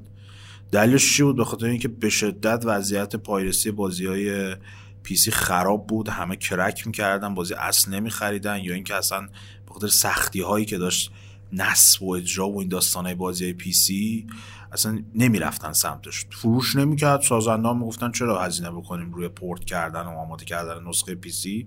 ولی استیم و ولف که الان حالا خیلی خونخوار به نظر میرسه و اپیک گیمز اومده حالا مثلا یه ذره به فکر دیولپرها و گیمرها باشه، شرایطی ایجاد کردن که بازار بازی پی سی دوباره زنده شد. تا قبل از اوجگیری استیم عملا داشت میمرد، داشت تموم میشد. یعنی شما پی سی می‌خواستی بازی کنی، سری بازی‌های مشخص مخصوص به پی سی بودن، حالا ام ام او می‌خواد باشه، آر پی جی می‌خواد، یه سری شوترهای خاص. ولی می‌دیدی بازی‌های جریان اصلی و مین استریم خیلی‌هاشون با دیر میومدن یا اصلا نمیومدن برای پی سی. مثلا من کبود شدم نسل پیش تا دارکنس رو بازی بکنم، نمیومد رو پی سی، نیومدم آخر رو پی سی یکش. اونجور قدم اولین بازی که بازی کردم روش دارکنس بودش، چرا؟ چون نیومد رو پی سی هیچ وقت و من پی سی داشتم. همین قضیه‌ای که حالا تو کشورهای مختلف بر اساس ارز همون کشور شما بازی رو میتونی تهیه کنی، سرور داره، چت روم داره، انقدر استیم اون داستان حل کردن پایرسی و این ماجراش یه بخش کوچیکشه. استیم کاری کرد که شما یه دکمه میزنی بازی دانلود نصب و قابل اجراست. تا قبل از اون اینو بگیر، اونو ول کن، اینجا اینجوری کن، کرک و اینا رو نمیام. اورجینالاش هم بالاخره یه داستانی داشتن، نصب و فلان. خود Valve مثلا یه نکته خیلی جالبی داره، برعکس بقیه شرکت‌های آمریکایی، همه شرکت‌های آمریکایی، هر شرکت آمریکایی اون ببینی انحصار طلبه به جز Valve. Valve اصلا انحصار طلب واقعا نیست. اصلا نکته جالبش همینه، هیچ اهمیتی به انحصار طلبی نمیده. آخه انقدر بازاره رو خوب جمع کرده و ارائه خوبی داره، دلیلی نداره که بخواد انحصار بگیره به چیزی. و خوبی هم که داره اینه که خب سری هفت لایف یه پشن شخصی گیب نیوول عملاً دیگه، برای همینه که هنوز ما میبینیم که حالا هفت لایف الیکس اومده و ما الان امیدواریم که هفت لایف 3 رو ببینیم. از بحث دور نشیم. جولای 2007 که جانکشن پوینت رو میخره دیزنی، گفتیم که بازی کنسل میشه ولی گیب نیوول میمونه، بازی خوبه. در نتیجه میان صحبت میکنن با استودیو آرکین، دوستان مظلوم آرکین که رکورد بازی کنسلی رو دارن، بازی کنسلی خوب، و میان در تقریبا به فاصله 1-2 ماه میان بیلد و همین بیلدی که جانکشن پوینت ساخته رو تحویل استودیو آرکین میدن. شعبه لیونه آرکین رو بازی کار میکرده. اسم بازی هم این بوده که اونا با اسم اپیزود 4 نمیشناختن، ولی قرار بود اینجوری باشه که اسمش این باشه: هاف لایف 2 اپیزود 4 ریترن تو ریونهولم. آره این ریونهولم که خود آرکین هم فقط به اسم ریونهولم میشناختنش، واسه اینکه لیک هم نشه هیچکی نمیگفت هاف لایف، هم میگفتن ریونهولم. یه شهری بوده تو هاف لایف 2 که میرفتی اونجا با کلی از این موجودات و این هد کرپ ها و اینا باید مبارزه میکردی. حالا میگن زامبی، ولی زامبی نمیشه گفت، این جلوتر متوجه میشی چرا به اون ما نمیتونیم بگیم زامبی. و جالب بوده که بعد از این قرار بوده این یک بازگشتی به اون شهر باشه. چی شده؟ بخش چیز قاطی شده اونجوری؟ نه داشتم نگاه میکردم اسم تو رو پیدا بکنم اینجا. این مال تو بالا؟ آره نه داشتم این پایینش اسم تو اینور چسبیده به اینجا، من نمیتونستم پیداش کنم ببینم کجا بخش من تموم میشه.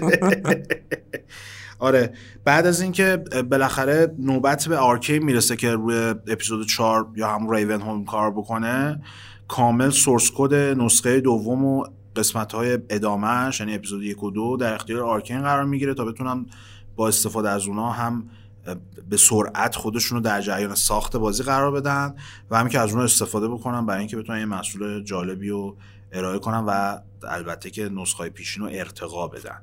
این نکته هم که باید بهش اشاره بکنیم که تو جریان ساخت بازی همکاری خیلی خوبی وجود داشته بین آرکین و ولو و هر موقع که تیم فنی یا تیم‌های مختلف آرکین به مشکل می‌خوردن توی جریان توسعه، سریع اینو با یه پشتیبانی خوب و با دریافت اطلاعات جدید میتونستن حل بکنن و رفع و جوش بکنن.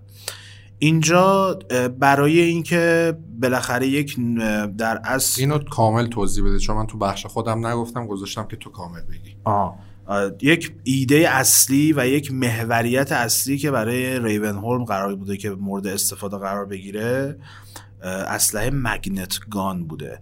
ما گراویتی گان رو داشتیم تو هالف-لایف 2 که خب اسلحه بودش که هر جسمی رو با یه فاصله میگرفت و سمت در از گیمر منتقل میکرد، آره میتونست اینو پرتاب بکنه در ادامه. حالا با یه شدتی هم شد به عنوان اسلحه ازش استفاده کرد. مثلا کافی بود شما یه بشکه انفجاری رو بکشین سمت خودتون، پرتش کنین سمت دشمنا، یا یه نارنجک رو بردارین بکشین و پرت کنین، یا حتی مثلا یه چیز رو چوب جعبه عج دست بردارین پرت کنین سمت یکی. خیلی از پازل‌ها مواهم شد. اینجا با مگنت گان آشنا میشن و سعی میکنن که این اسلحه رو تبدیل به برند ریونهولم کنن. همونطور که گراویتی گان برند هالف-لایف 2 و ادامه‌اش شد، قرار بود که اینجا مگنت گان به عنوان اولویت قرار بگیره. اسلحه‌ای هم بوده که خب همونطور که اسمش معلومه، رویکرد اصلیش جذب کردن آهن‌ها و حالا یه سری عناصر خاص دیگه بوده. خود اسلحه هم چیز بوده، وارن اسپکتور دیزاین اسلحه رو انجام میده. دقیقاً به طور مثال کاری که میتونسته این اسلحه انجام بده این بوده که ارتباط بین نقطه های مختلف ایجاد بکنه. یه المان شبیه به اینو تو پازل های هالف-لایف الیکس پیاده کردن. یعنی خیلی موقع پازل هایی رو میبینین که ارتباط ها بین نقطه های A و B و شما باید با یه ابزار اینو جور بکنین. با مزدگیش برای من چیه؟ بعد از اینکه خیلی این اطلاعات رو خیلیش مرور کردیم تا یه هفته‌ی اخیر و من نگاه که کردم دیدم که خیلی از اینا به شکل‌های متفاوت ولی با هسته همون اصلیه وارد هالف-لایف الیکس شدن و با اونا اونجا آشنا میشیم. مثلا حالا نمیدونم بخش کدوممون رفت داره، ولی مثلا توی همین ریونهولم جاهای سکانس ها و لحظاتی رو برمون شدیم که یه مقدار بازی ترسناک میگرفته، محیط های تاریک و این داستان ها. یه چپتر کامل تو هالف-لایف الیکس به این شکله، یعنی نور کمه، با چراغ قوه میره شبیه دومسه، با چراغ قوه میری و دشمن ها کمن ولی خب تو تاریکی و اینا باید باشون درگیر بشی. سختی خاص خودش رو داره. یه نیم نگاهی هم به لستافاس داشتن تو دیزاین انمیاش و انمیاش به صدا حساسن. شما میتونی یه چیزو پرت کنی، حواسش نمیتونی بکشیش، انمیه یه انمی خاصه. نه راجع به الیکس داره صحبت میکنه، نه راجع به اپیزود 4. یه نیم نگاهی به لستافاس داشتن. دور نشیم، برگردیم به همین مگنت گانی که داشتیم دربارش صحبت میکردیم. یکم بیشتر به نظرم توضیح بده. فوتیج معلومه ولی به نظرم اینکه توضیحم بیشتر بدی خیلی بامزه است، کلا کانسپتشو متوجه بشن. ببین هدفی که در اصل دنبال می‌کردن با طراحی مگنت گان یک ابزاری بوده که بتونن به واسطه اون محیط هم تحت تاثیر قرار بدن. یعنی فقط قرار نبوده که این اسلحه ازش استفاده بشه، مثلا بگیری پرت کنی یا اینو بزنی بکشی یا مثلا منفجر کنی یه چیزیو. قرار بوده که این مکمل بشه در کنار عناصری که تو محیط قرار داره، مثلا الکتریسیته یا چیزای دیگه، و از اونها به عنوان یک سری ترپ یا تله استفاده بشه برای اینکه بتونه با در از مبارزه با حجم زیادی از دشمن‌ها رو رفع و رجوع بکنه. محوریتی که کلا تو گیم دیزاین گیم پلی داشتن این بوده که یه مقدار تمپو کار رو ببرن بالا و از اون و به تعداد دشمنا بیافزاین تا بتونن این حساسیت و اون در از آدرنالین رو بیشتر توی گیمرها به شکل بدن و به وجود بیارن.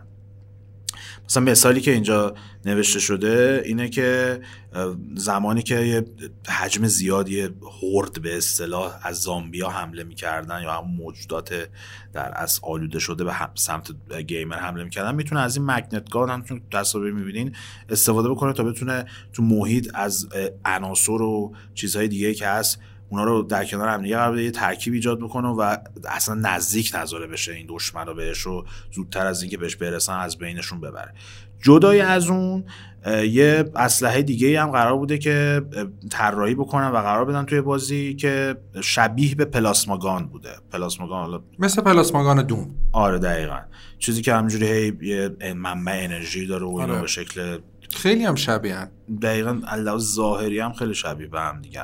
اصلا هم بوده که خب محوریت اصلی انرژی که داشته برق بوده، الکتریسیته بوده و باز هم میتونسته روی محیط تاثیرگذار باشه و اینو مثلا یه جایی اگه آب پخش شده این آب رو الکتریسیته کنه اون دشمنایی که دارن میان از بین برن.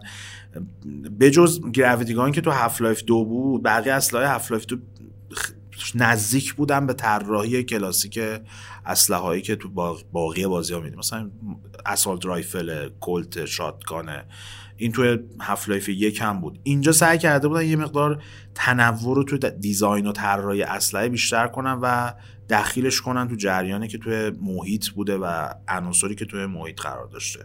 یه نارنجک هم داشتن که اونم نارنجک الکتریسیته و برقی بوده. اونم باز میتونستن همین ترکیبا و همین شکلا رو توش به وجود بیارن.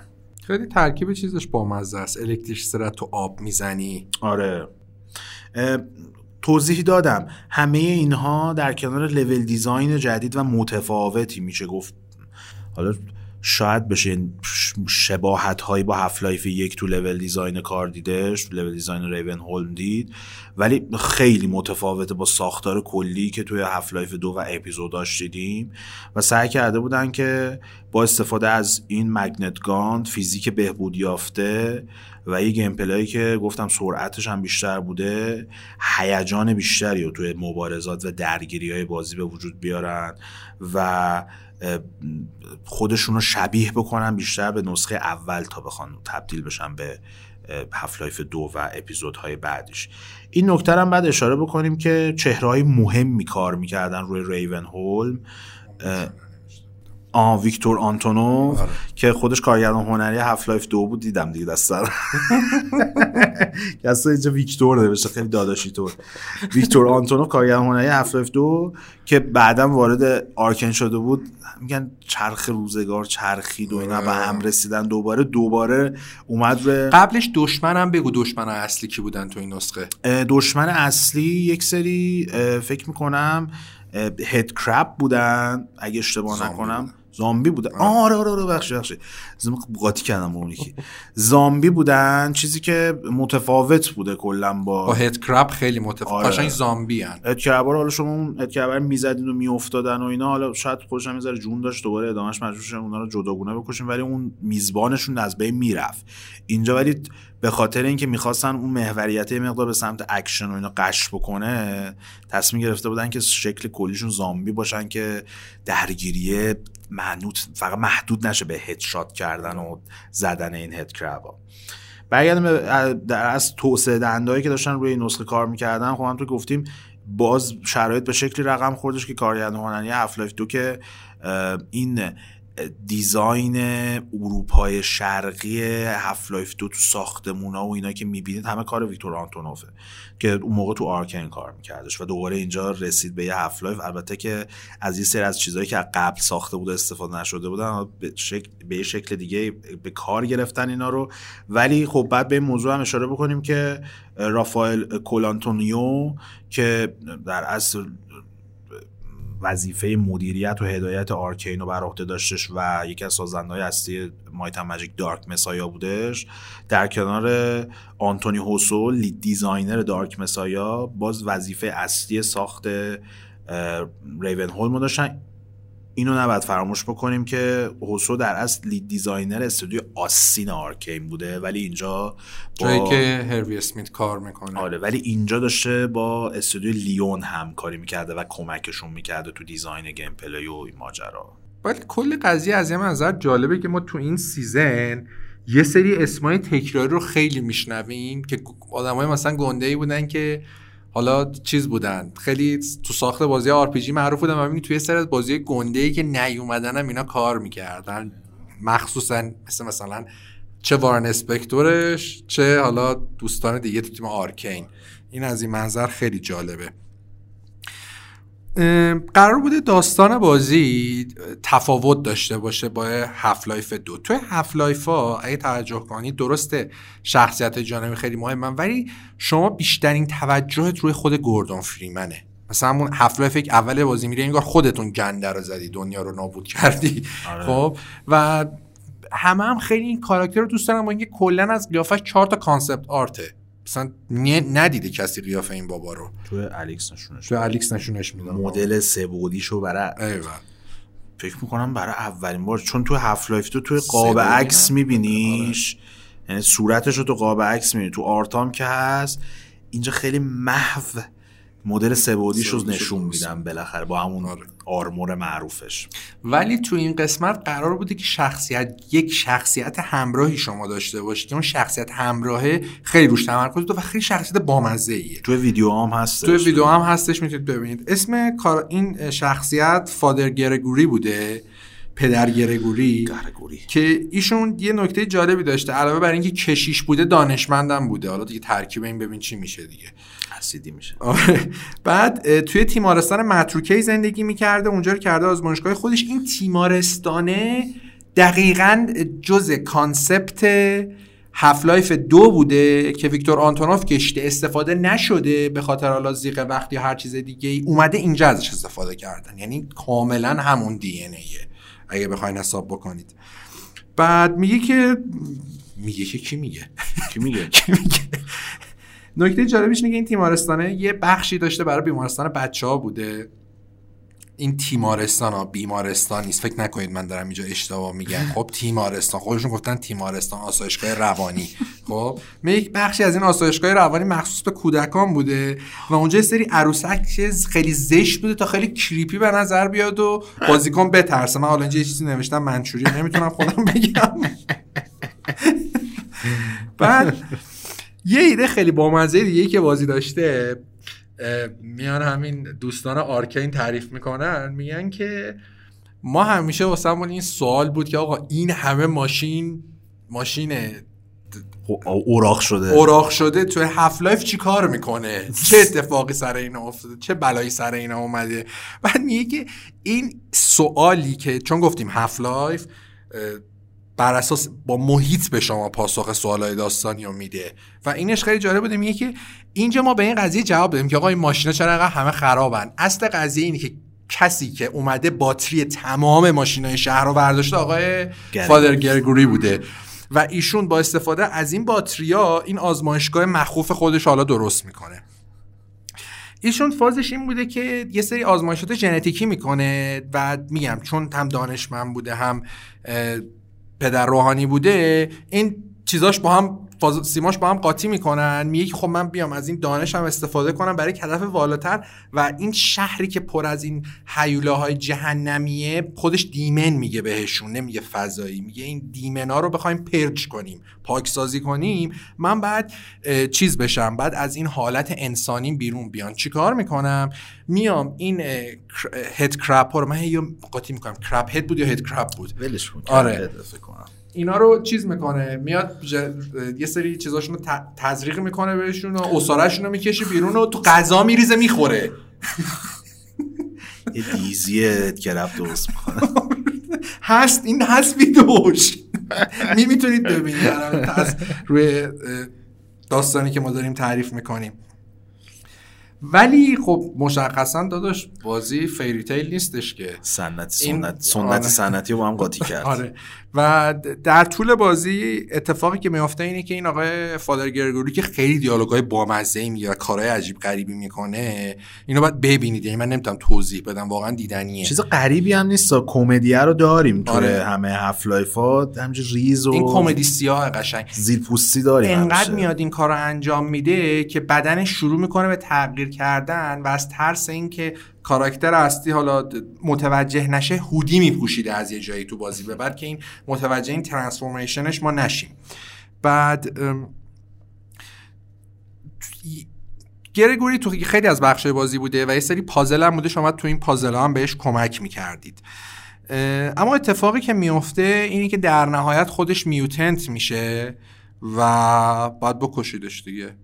یعنی شخصیتی که تو بخش مهمی از بازی کنارتون بوده نهایت میوتنت میشه و میکشیدش و خیلی از این منظر واقعا ایده داستانی جالبی حداقل من ندیدم. اسپویلر الرت ندیدم همچین چیزی. شو اسپویلر الرت داری میکنید؟ ای من با لست اف آس قاطی میکنم همه چیو دیگه. کلا فاز خطر اسپویلر داری؟ آره خیلی فاز خطر اسپویلر دارم و از این منظر ولی واقعا جالب بوده. یعنی بخوایم حساب بکنیم این همه بازی کردیم که مثلا یه کاراکتری باشه که کامپانیت باشه، بعد بخش زیادی از بازیو باش پیش بری، بعد خودش میوتنت بشه و شخصیت هم بزلگ و دیوونه میوونه باشه. واقعا دیوونه است یارو. آره خود شخصیت اصلی هم منبع اصلی الهامش آدریان شپر شخصیت اصلی چیز بوده، اپوزینگ فورس بوده که اکسپنشن اول هاف لایف 1 که اونم رندی پیچفورد استاد رندی ساخته بلد. و میخواستم مثل اون باشه و شخص اصلیشون خیلی حالت منحصر به فردی داشته باشه. دشمنه اصلی هم که محمد گفت زامبی بودن، فقط اینو بهش اشاره نکرد که اینا خیلی سریعن. دشمنه خیلی سریعن، یعنی خود تر اصلی بازی گفته که این مال زمانی بوده که لفورده هم نبوده و اصلا کلن ایدهی که شما راجع به زامبی داشتید، زامبی سری موجود ببخشید لشی بودن که آروم راه میرفتن دیگه، مثلا رزیدنت اویل 2 هم صداشون همینجوریه دیگه. اینا نه، اینا سریعن، اینا یوسن بولتشونن. رزیدنت اویل 5 یه وقت فکرش نکنید. آره و کامان تو زامبی سنتر مثلا need reinforcement send more zombies. و این بوده. بخش آخرم که باید بگم اینه که آرکین در مجموع 10 مرحله از بازی رو ساخته بوده و این وسط یه سری سکشن‌های رانندگی بوده که اونا رو روش کار نکرده، وقت نکرده رو اونا کار کنه و خب ولی با توجه به اینکه خب گفتی که اینا موتور رو کامل داده بودن دست اینا، همه بیلدای اپیزود 1 و 2 هم دستشون بود، راحت میتونستن ایمپلنتش کنن تو بازی بود دیگه همه. آره یعنی ولی 10 تا مرحله ساختن و بازی خیلی از لولاش، اکثر لولاش نزدیک 60-70% تو فاز آلفا بوده و کاملا پلیبله. همین الان کاملا پلیبله بازی و اینطوری. یه سری جزئیات باقی موندن هم بهشون اشاره بکنیم. زامبیا به جز اینکه سریع بودن و شکل متفاوتی از گیم پلی ایجاد می‌کردن، یه سریشون قابلیت پرت کردن اسید هم داشتن، گشتن فکر کنم اسید معده‌شون زده بوده بالا، پرت می‌کردن این اسید رو و می‌تونستن باز تنوع بیشتری بدن به درگیری‌هایی که ممکن بوده اتفاق بیفته. خب کسا به مسئله اشاره کرد، قبل از لفوردت بوده همه این ماجراها و هنوز ما با کانسپت زامبی‌های خیلی تند و سریع و درگیری‌های نفسگیر با زامبی‌ها آشنا نشده بودیم توی بازی ویدیویی، ولی خب ایده زامبی رو در اصل ایده این شکل زامبی‌های سریع و از فیلم 28 Days Later یا همون 28 روز بعد با 28 Days اشتباه نگیرید، اون یه فیلم دیگه است اصلا فرق می‌کنه که ساخت دنی بویل بوده، سال 2002 اومده. داستانم داستان زامبی توی انگلیسه، از اون در اصل تو لندن. آره راست گفتم کجا؟ من فقط یه چیز میونه کلمات ببخشید. این 28 Days Later حتما یادتون باشه اگه ندید ببینید، چون هم روی این اپیزود خیلی تاثیرگذار بوده، هم یکی از منابع اصلی الهام لست آف آس بوده. آره و خب نهایتاً چیزی که مطرح شده اینه که این ایده رو از 28 Days Later برداشتن و اصلاً بعید نیستش که بعد از اینکه لفوردد اومده و یعنی در جریان ساخت شروع شده بود و این فیلم هم محبوبیت پیدا کرده بود و اینا، این فکر کنسل کردن تو ذهن در از ولف شکل گرفته باشه.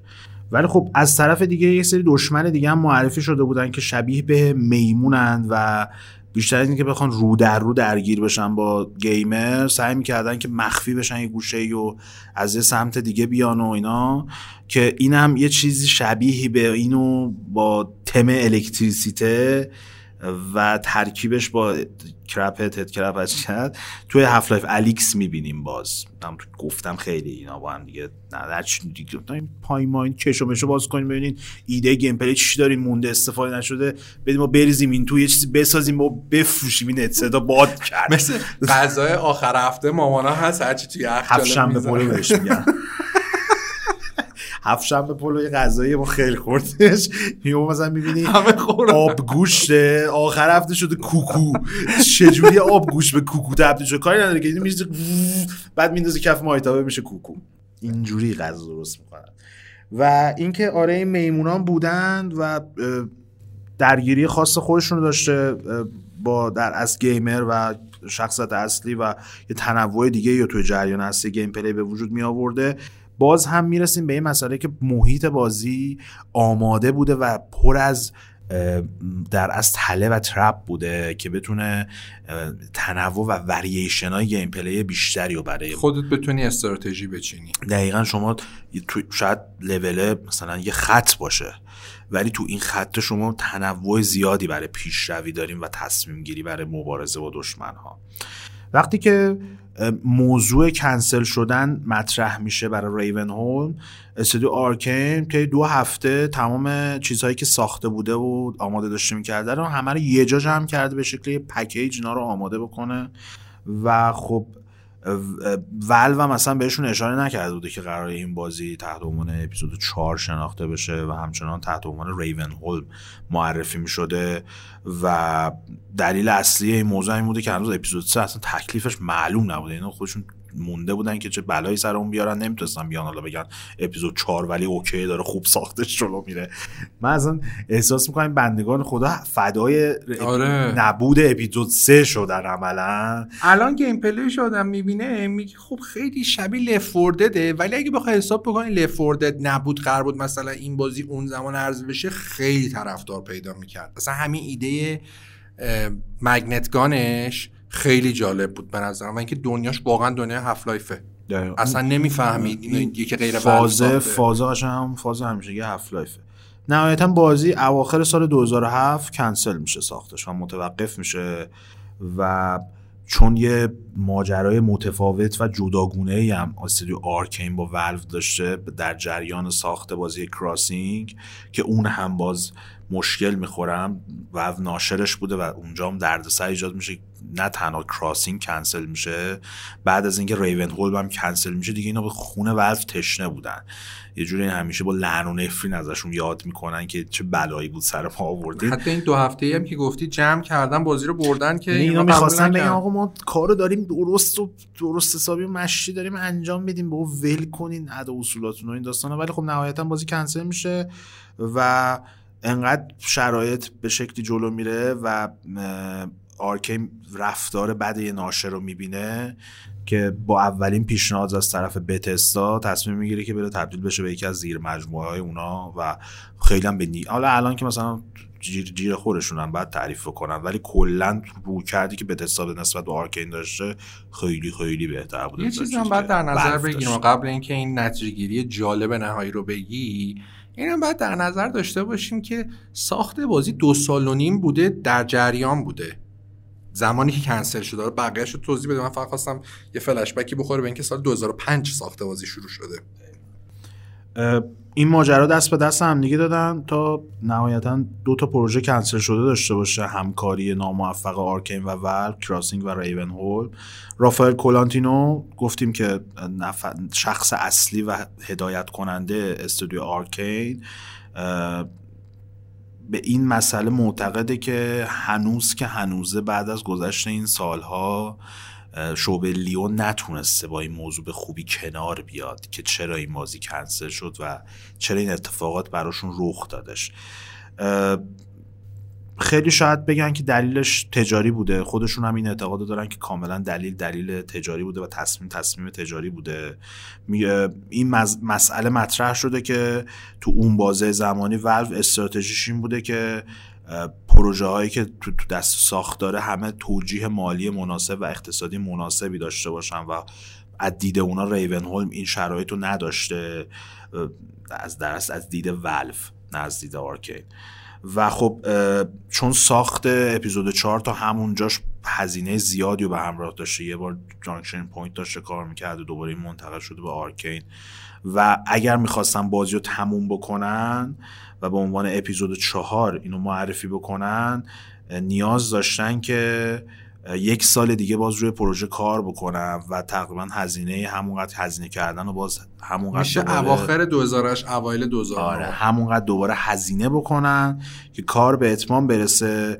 و خب این در شرایطی بوده که آرکین به عنوان یک استودیویی شناخته می‌شده که علاوه در از دستمزدی اگه بخوایم بهش بگیم جز استودیو ارزون اون موقع بوده، استودیو بوده که خیلی موقع راضی بوده به اینکه کارهای دست پیش افتاده آوتسورس انجام بده و درآمد رو داشته باشه زنده بمونه. یکی به خاطر ارزشونه، یکی هم به خاطر اینکه یعنی حقوقشونه که تو آمریکا خیلی حقوق بیشتر از لیون بوده.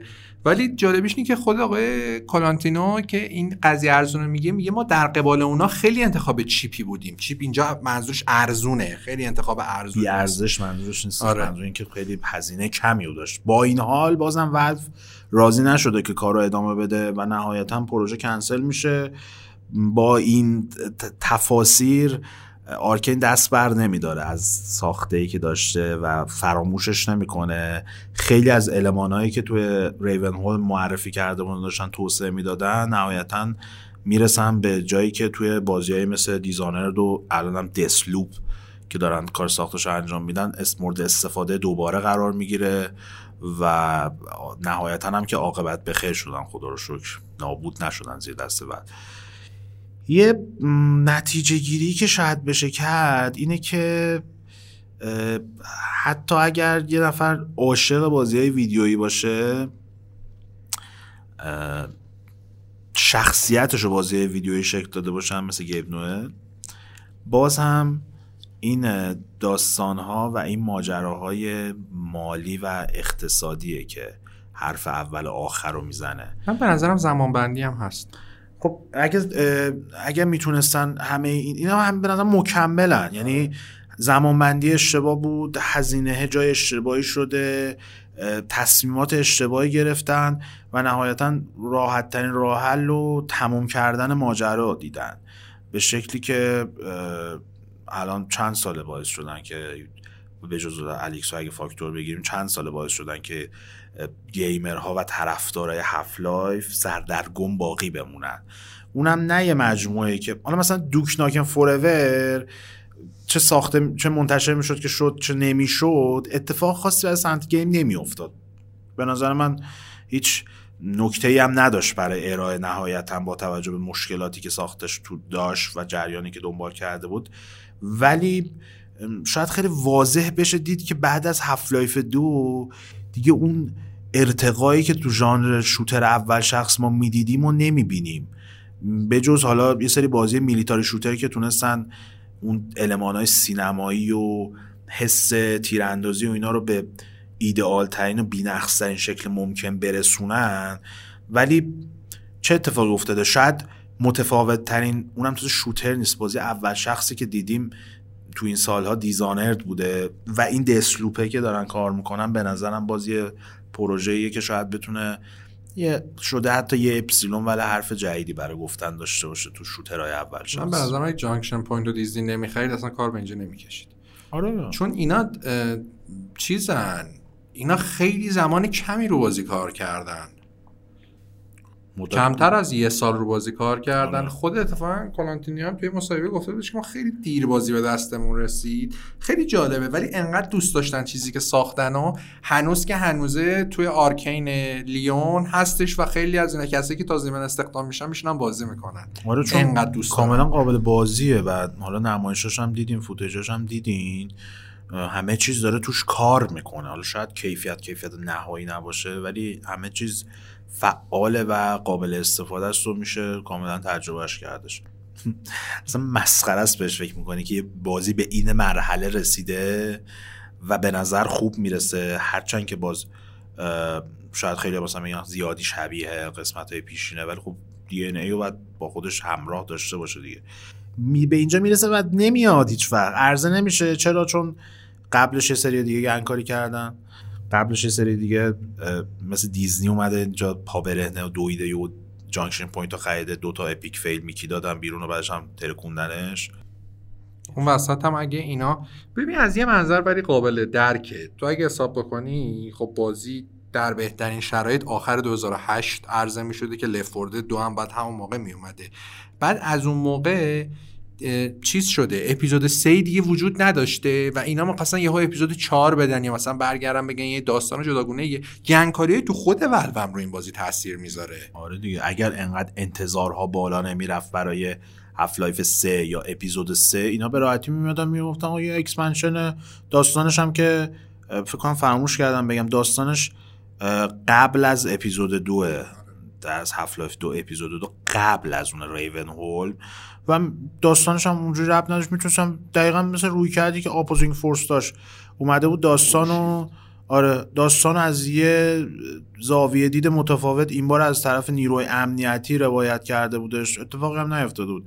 اینجا ما با یه شخصیت جدید روبرو بودیم، یه داستان متفاوت و یه سرنوشت متفاوتی هم بوده، قرار بود یه سری چالش‌های داستانی هم پر بکنه و کاملا پروژه توجیه پذیری بوده به عنوان یک نسخه جانبی یا یک اکسپنشن یا هر چیز دیگه. یه چیز داشته، اسلحه‌ای داشته که خیلی ناآورانه بوده. آره میتونست در ادامه بازم مورد استفاده قرار بگیره تو سری هفت. فرق مشکلش به نظرم همون انجین بوده، چون شاید 2009 دیگه به نظرشون کهنه می اومده گرافیکی که مثلا اصلا 2007. بحثی که وجود داره اینه که اگه اون خرابکاری‌ها رو سر اپیزود 3 نمی‌کردن مطمئنا ریونهولم میرسید و منتشر میشد. همش به خاطر اینکه خرابکاریایی که سر اپیزود 3 انجام دادن، یعنی هیچ دلیل دیگه ای نداره. یعنی یا مثلا اگه دنیای موازی بود میدیدی گرگوری مثلا یکی از محبوب ترین کاراکترهای صنعت بازی میشد، واقعا پتانسیلش رو داشت. آره. واقعا پتانسیلش رو داشت. عجیبه. شاید دنیای موازی هست که دارن تو هفلایف 3 بازی میکنن. خب اینم از اپیزود آخر که مستقیما البته ما برنامه‌شو داشتیم از خیلی وقت پیش، ولی هم اومدن اون مستند نوکلیپ خیلی تاثیرگذار شد که ما بتونیم اینو راحت بگیم. چون محتوای تصویری واقعا فرق بود تا قبل. چون ریونهولم ازش اطلاعات زیاد اومده بود، ولی خب هم این اطلاعات خیلی بیشتری رو داد، همین که فوتیج داد که شما کاملا ببینید و اینش خیلی خوب بود و خدا رو شکر هم خیلی درخواست داشتید. آره من کامنتارم داشتم مرور میکردم جدا کنم یه سریاشو که بخونیم و پاسخ بدیم. خیلی راحت میتونم بگم 7-8 تا همینجوری دیدم، فقط در روش داشتم میگذاشتم که گفته بودن در مورد هفلایف 3 یا اپیزود 3 یا همین چیزایی که توضیح دادیم یه پرونده‌ای داشته باشین که قسمت شد قسمت آخر، واجارایی قسمت داشتم، قسمت شد قسمت آخر در رابطه با این قسمت سوم هفلایف 2 صحبت بکنیم و بپردازیم به این موضوع که چه بلایی سرش اومد و چه اتفاقی اومد. اگر همچنان کنجکاوین که بدونید آخر هفلایف الیکس چه ماجرایی پیش میاد، میتونید با یه چند تا کلیک ساده ببینید که اندینگش چی میشه، چون به باقی بازی آسیب نمیرسونه. و به اینم توضیح بدیم که داستانش اصلا قبل از هفلایف 2، ولی خب اون تهش ته هفلایف اپیزود 2 رو تغییر میده. حالا ما نمیگیم، ولی بعداً فکر کنم داستان چیزام تو برنامه دارین. آره داستان هفلایف و اینا رو تو برنامه دارین، اونجا میشه مثلا مفصل به الیکس هم پرداختش. اصلا میتونیم راجع به الیکس هم یه برنامه بریم. آره حالا تا اون موقع ببینیم چه اتفاقی تو صنعت بازی. جریان ساخت بامزه‌ای داشته. آره اونم خیلی بامزه است، بی حاشیه و بی داستان نبوده. آره اینم از این. خب بریم یه نفسی چاخ کنیم به قول آقا محمد و بیایم بریم سراغ کامنت ها و خدافظی. بله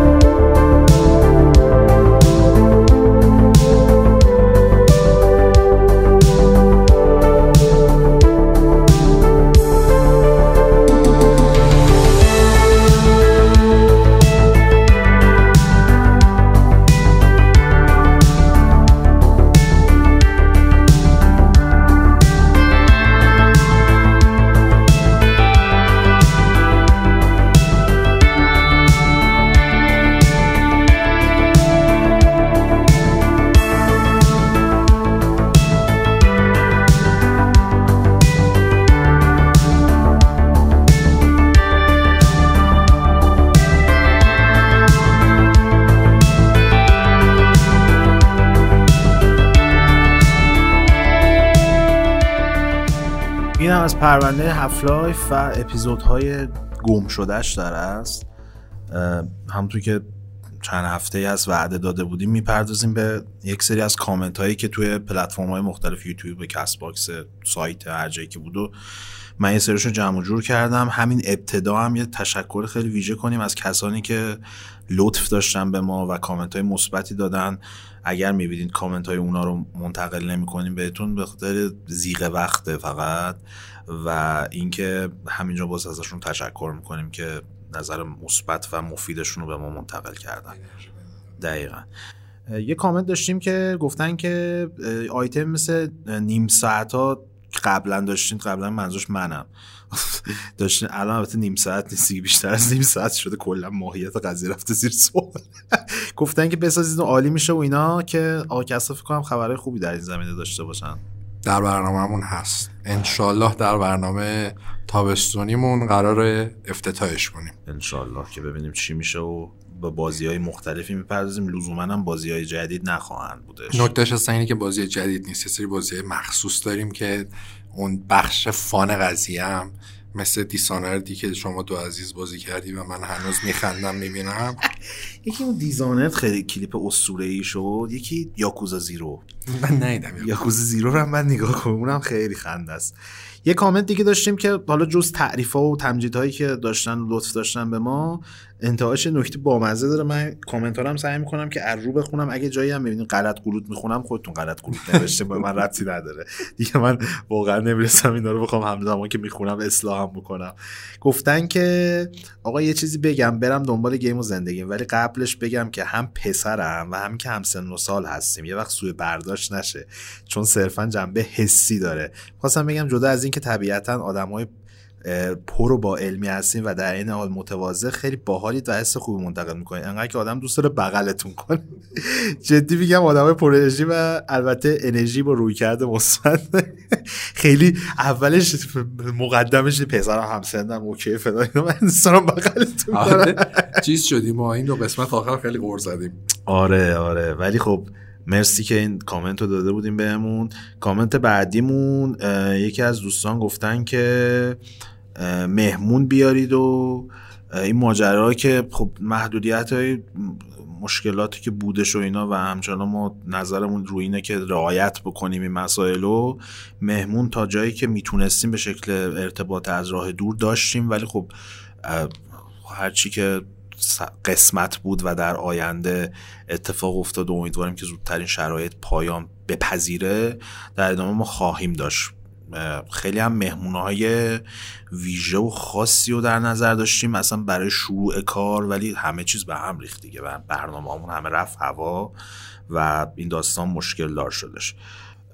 در رابطه با صدا هم کامنت های مختلفی ما داشتیم، کیفیت صدا، آقا نفس کشیدن‌های کسرا یا ایکو شدن و اینا، که هر قسمت که اومده ما بررسی کردیم و سعی کردیم که تو ادامه ماجرا بهبودش بدیم و امیدواریم که حل شده باشه. اگر هم ضعفی وجود داره مطمئنا در ادامه به شکل کامل برطرفش می‌کنیم که دیگه در این زمینه مشکلی وجود نداشته باشه، به خصوص برای کسایی که صوتی گوش می‌کنن این موضوع خیلی براشون مهمه و اگر ضعفی بوده ما همینجا ازشون عذرخواهی می‌کنیم. برسیم به این ماجرا که گفتن که از ساختار جدید پادکست خیلی خوششون اومده و گفتن به معرفی سریال فیلم و این ماجراها بپردازید، که برنامه‌های جدایی داریم برای، فکر کنم خیلی هم خوشتون بیاد و سورپرایز بشین. این آیتم‌های فیلم و سریالی هم که میذاریم اونایی که اسم میخوره کار جمعیه ها. آره هیئتی کار میکنیم که اوکی باشه همه چیش. و خب یه سری موضوع هم پیشنهاد دادم مثل تحلیل کنسولا که پرداختیم و هر موقع هم که داستان جدیدی اتفاق بیفته دوباره پوشششون خواهیم داشتش و کلن هم به در اصل نسل هشتم گفتن که یک پرونده‌ای و براش جمع موقعی که تموم شد و اینا پرونده‌ای داشته باشیم براش، این کار خواهیم حتما کرد و نتیجه گیری های جالبی خواهیم داشت و به نکات جدیدی میپردازیم در این زمینه. باز تشکر کردن این کامنت خاص مربوط میشه به داستان پلی استیشن 5 و مقایسهش با ایکس باکس سریز ایکس و کلا نسل آینده. داداش چرا انقدر طرفداری میکنی از PS5؟ خیلی این مسئله رو ما توضیح دادیم، واقعا هیچ فرقی به حال ما نمیکنه. یعنی من همونقدر که دوست دارم مثلا هیلو اینفینیت خوب باشه، هیل بلید 2 خوب باشه، همونقدر دوست دارم مثلا رچتن کردن خوب باشه، هورایزن فوربیدن وست خوب باشه. منم پیشنهاد میکنم، میدونم سخته، همه نمیتونن خب کنسول دوتا کنسول با هم دیگه تهیه کنن، وقت با این وضعیت فلکس شاید اصلا نتونیم یه دونه کنسول هم تهیه کنیم، ولی من میگم حداقل فکرتون و ذهنتون رو بیشتر ببرین سمت بازی ها و دورشین اصلا از این مقایسه کنسول ها، چون برای شما هیچ سودی نخواهد داشت و بیشتر حسابتون رو خراب میکنه. چون میگن کسی که خودش رو زده به خواب و شما نمیتونید بیدار کنید. حالا نمیگیم که یک نفر نظر اشتباهی داره شما میخواین قانعش بکنید یا نظر درستی داره شما میخواین خلافش عمل بکنید. بحث اینه که چه عیبی داره هر کسی نظر خودش رو داشته باشه و همون با این موضوع کنار بیان. این شاید به بهترین شکل ممکن بتونه این ماجرای مقایسه کنسول‌ها و جنگ کنسول‌ها که همیشه دردسرها و اعصاب‌خردی‌های مختلفی رو برای کاربرا داشته رو تا یه حد زیادی براشون حل بکنه. من واقعا اینو پیشنهاد میکنم که رویکردتون رو یه مقدار رویکرد لطیف‌تر و هدفمندتری داشته باشید تا اینکه فقط بخواید که با همدیگه کل کل کنید. میدونم نمک داره با مزه و اینا، ولی الان وضعیت طوریه که آدم نمی‌کشه. اصلا اونش که هیچی، که الان واقعا شرایطش رو نداریم، مخصوص ما ایرانی‌ها. نکته دیگه هم که داره اینه که دیگه خیلی داره کش پیدا میکنه، خودتون اذیت میشین بیشتر. گفتن که در رابطه با 20 بازی برتر نسل در از توضیح بدید و مورد بررسیشون قرار بدید که در آینده هر موقع که نسل به پایان رسید، چون هنوز تعداد بازی دیگه مونده، مثلا سوشیما و سایبرپانک و اینا موندن یا بازی دیگه که تا آخر سال میان و اون موقع میشه یه نتیجه گیری بهتر کرد. خدا رو چه دیدید، شاید قسمت آخر فصل آینده همزمان شد با روزهایی که دیگه پرونده این نسل به پایان رسید و میتونیم بررسی کاملی داشته باشیم. یه سری دیگه هم در رابطه باز داستان پلی استیشن کامنت دادن، گفتن که به جز صدا و SSC که صرفاً جفتشون جنبه شواف داره، PS5 دیگه قابلیت یعنی برتری دیگه ای نداره نسبت به ایکس باکس سریز ایکس و خب این نظر خاصیه که داشتن، قابل احترام هم هستش. ماجرایی که وجود داره اینه که اینو به این خاطر نمیگم که PS5 حالا مثلا گفتن تکنولوژی صدای برتری داره، به این واسطه میگم که برای دهه‌های متوالی اونقدری که باید به صدا توی بازی ویدیویی توجه نشده و یا کم توجه شده. اینو در اصل یک نکته مثبت در نظر بگیرید که بالاخره مثل اینکه یک اتفاقاتی میخواد رخ بده و این موضوع یه ذره بیشتر بهش توجه بشه، چیزی که تجربه شما رو خیلی بهتر میکنه از یه بازی ویدیویی. من خودم هم شاید خیلی توجه به صدا نداشتم، بعد از اینکه متوجه شدم چی کارا میشه کرد باش و چه جذابیتی میتونه داشته باشه، خیلی برام مهمتر شد. از اون به بعد سعی میکنم که با ستینگ و کیفیت بهتری صدای بازی ها رو بگیرم.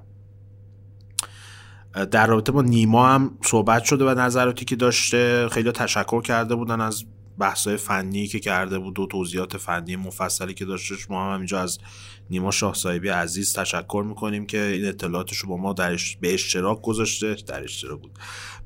گذاشتش و تونستش که یک در از زاویه دید متفاوتی و دقیق تری و شاید بهتر باشه بگیم نسبت به مقایسه و کلیت نسل آینده ارائه بکنه. حالا باز کنسولا که اومدن باز هم در آینده از نظرات و اطلاعات مفید نیما استفاده خواهیم کردش.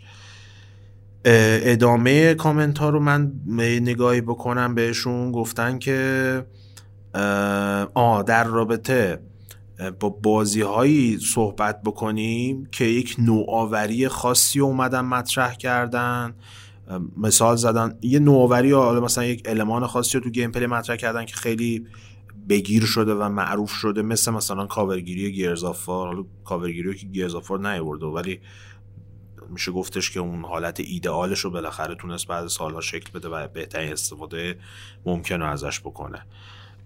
دیگه گفتن که گفتن نسخه MP3 بذارید که ما چند باری توضیح دادیم که از کست باکس میتونن نسخه MP3 رو دانلود بکنن. من خودم دست نکردم ولی میشه دانلودش کردش. و ما این برنامه رو داریم که توی فصل آینده و به مرور پلتفرم‌های دیگه هم تحت پوشش خودمون قرار بدیم و اونجا هم پادکست منتشر بشه که یه مجموعه باشه، هر جایی دسترسی داریم به راحتی بتونین از اونجا گوش بکنین و استفاده بکنین از پادکست. موزیکا هم گفتن کامل نیستش. موزیک خوب دلیل اصلیش به خاطر این بودش که ما داریم قدیم حالا فقط همینجوری MP3 آپلود میشد و شما دانلود میکردید، موزیک هم کامل بودش. الان چون بالاخره بعد یه سری لایسنس ها و این مسائل رعایت بشه برای اینکه تو جاهای معتبر و بین المللی منتشر بشه پادکست، این موزیک ها رو نمیشه کامل کلا گذاشت، ولی خب ما اسمشون رو میذاریم، مثلا همیشه اسمشون رو میذاریم. یه گوگل ساده همون لینک اول یوتیوب یا اگه اسپاتیفای دارید به راحتی میتونید اسمش رو سرچ کنید و موزیک رو گوش کنید و از جای مختلف هم دانلودش بکنید و همراه خودتون داشته باشید. در رابطه با داستان گادافا و اون پرونده گادافا که توضیح داده بودیم سوال پرسیدم، من همینجا دقیقش رو میگم، میخونم از روش.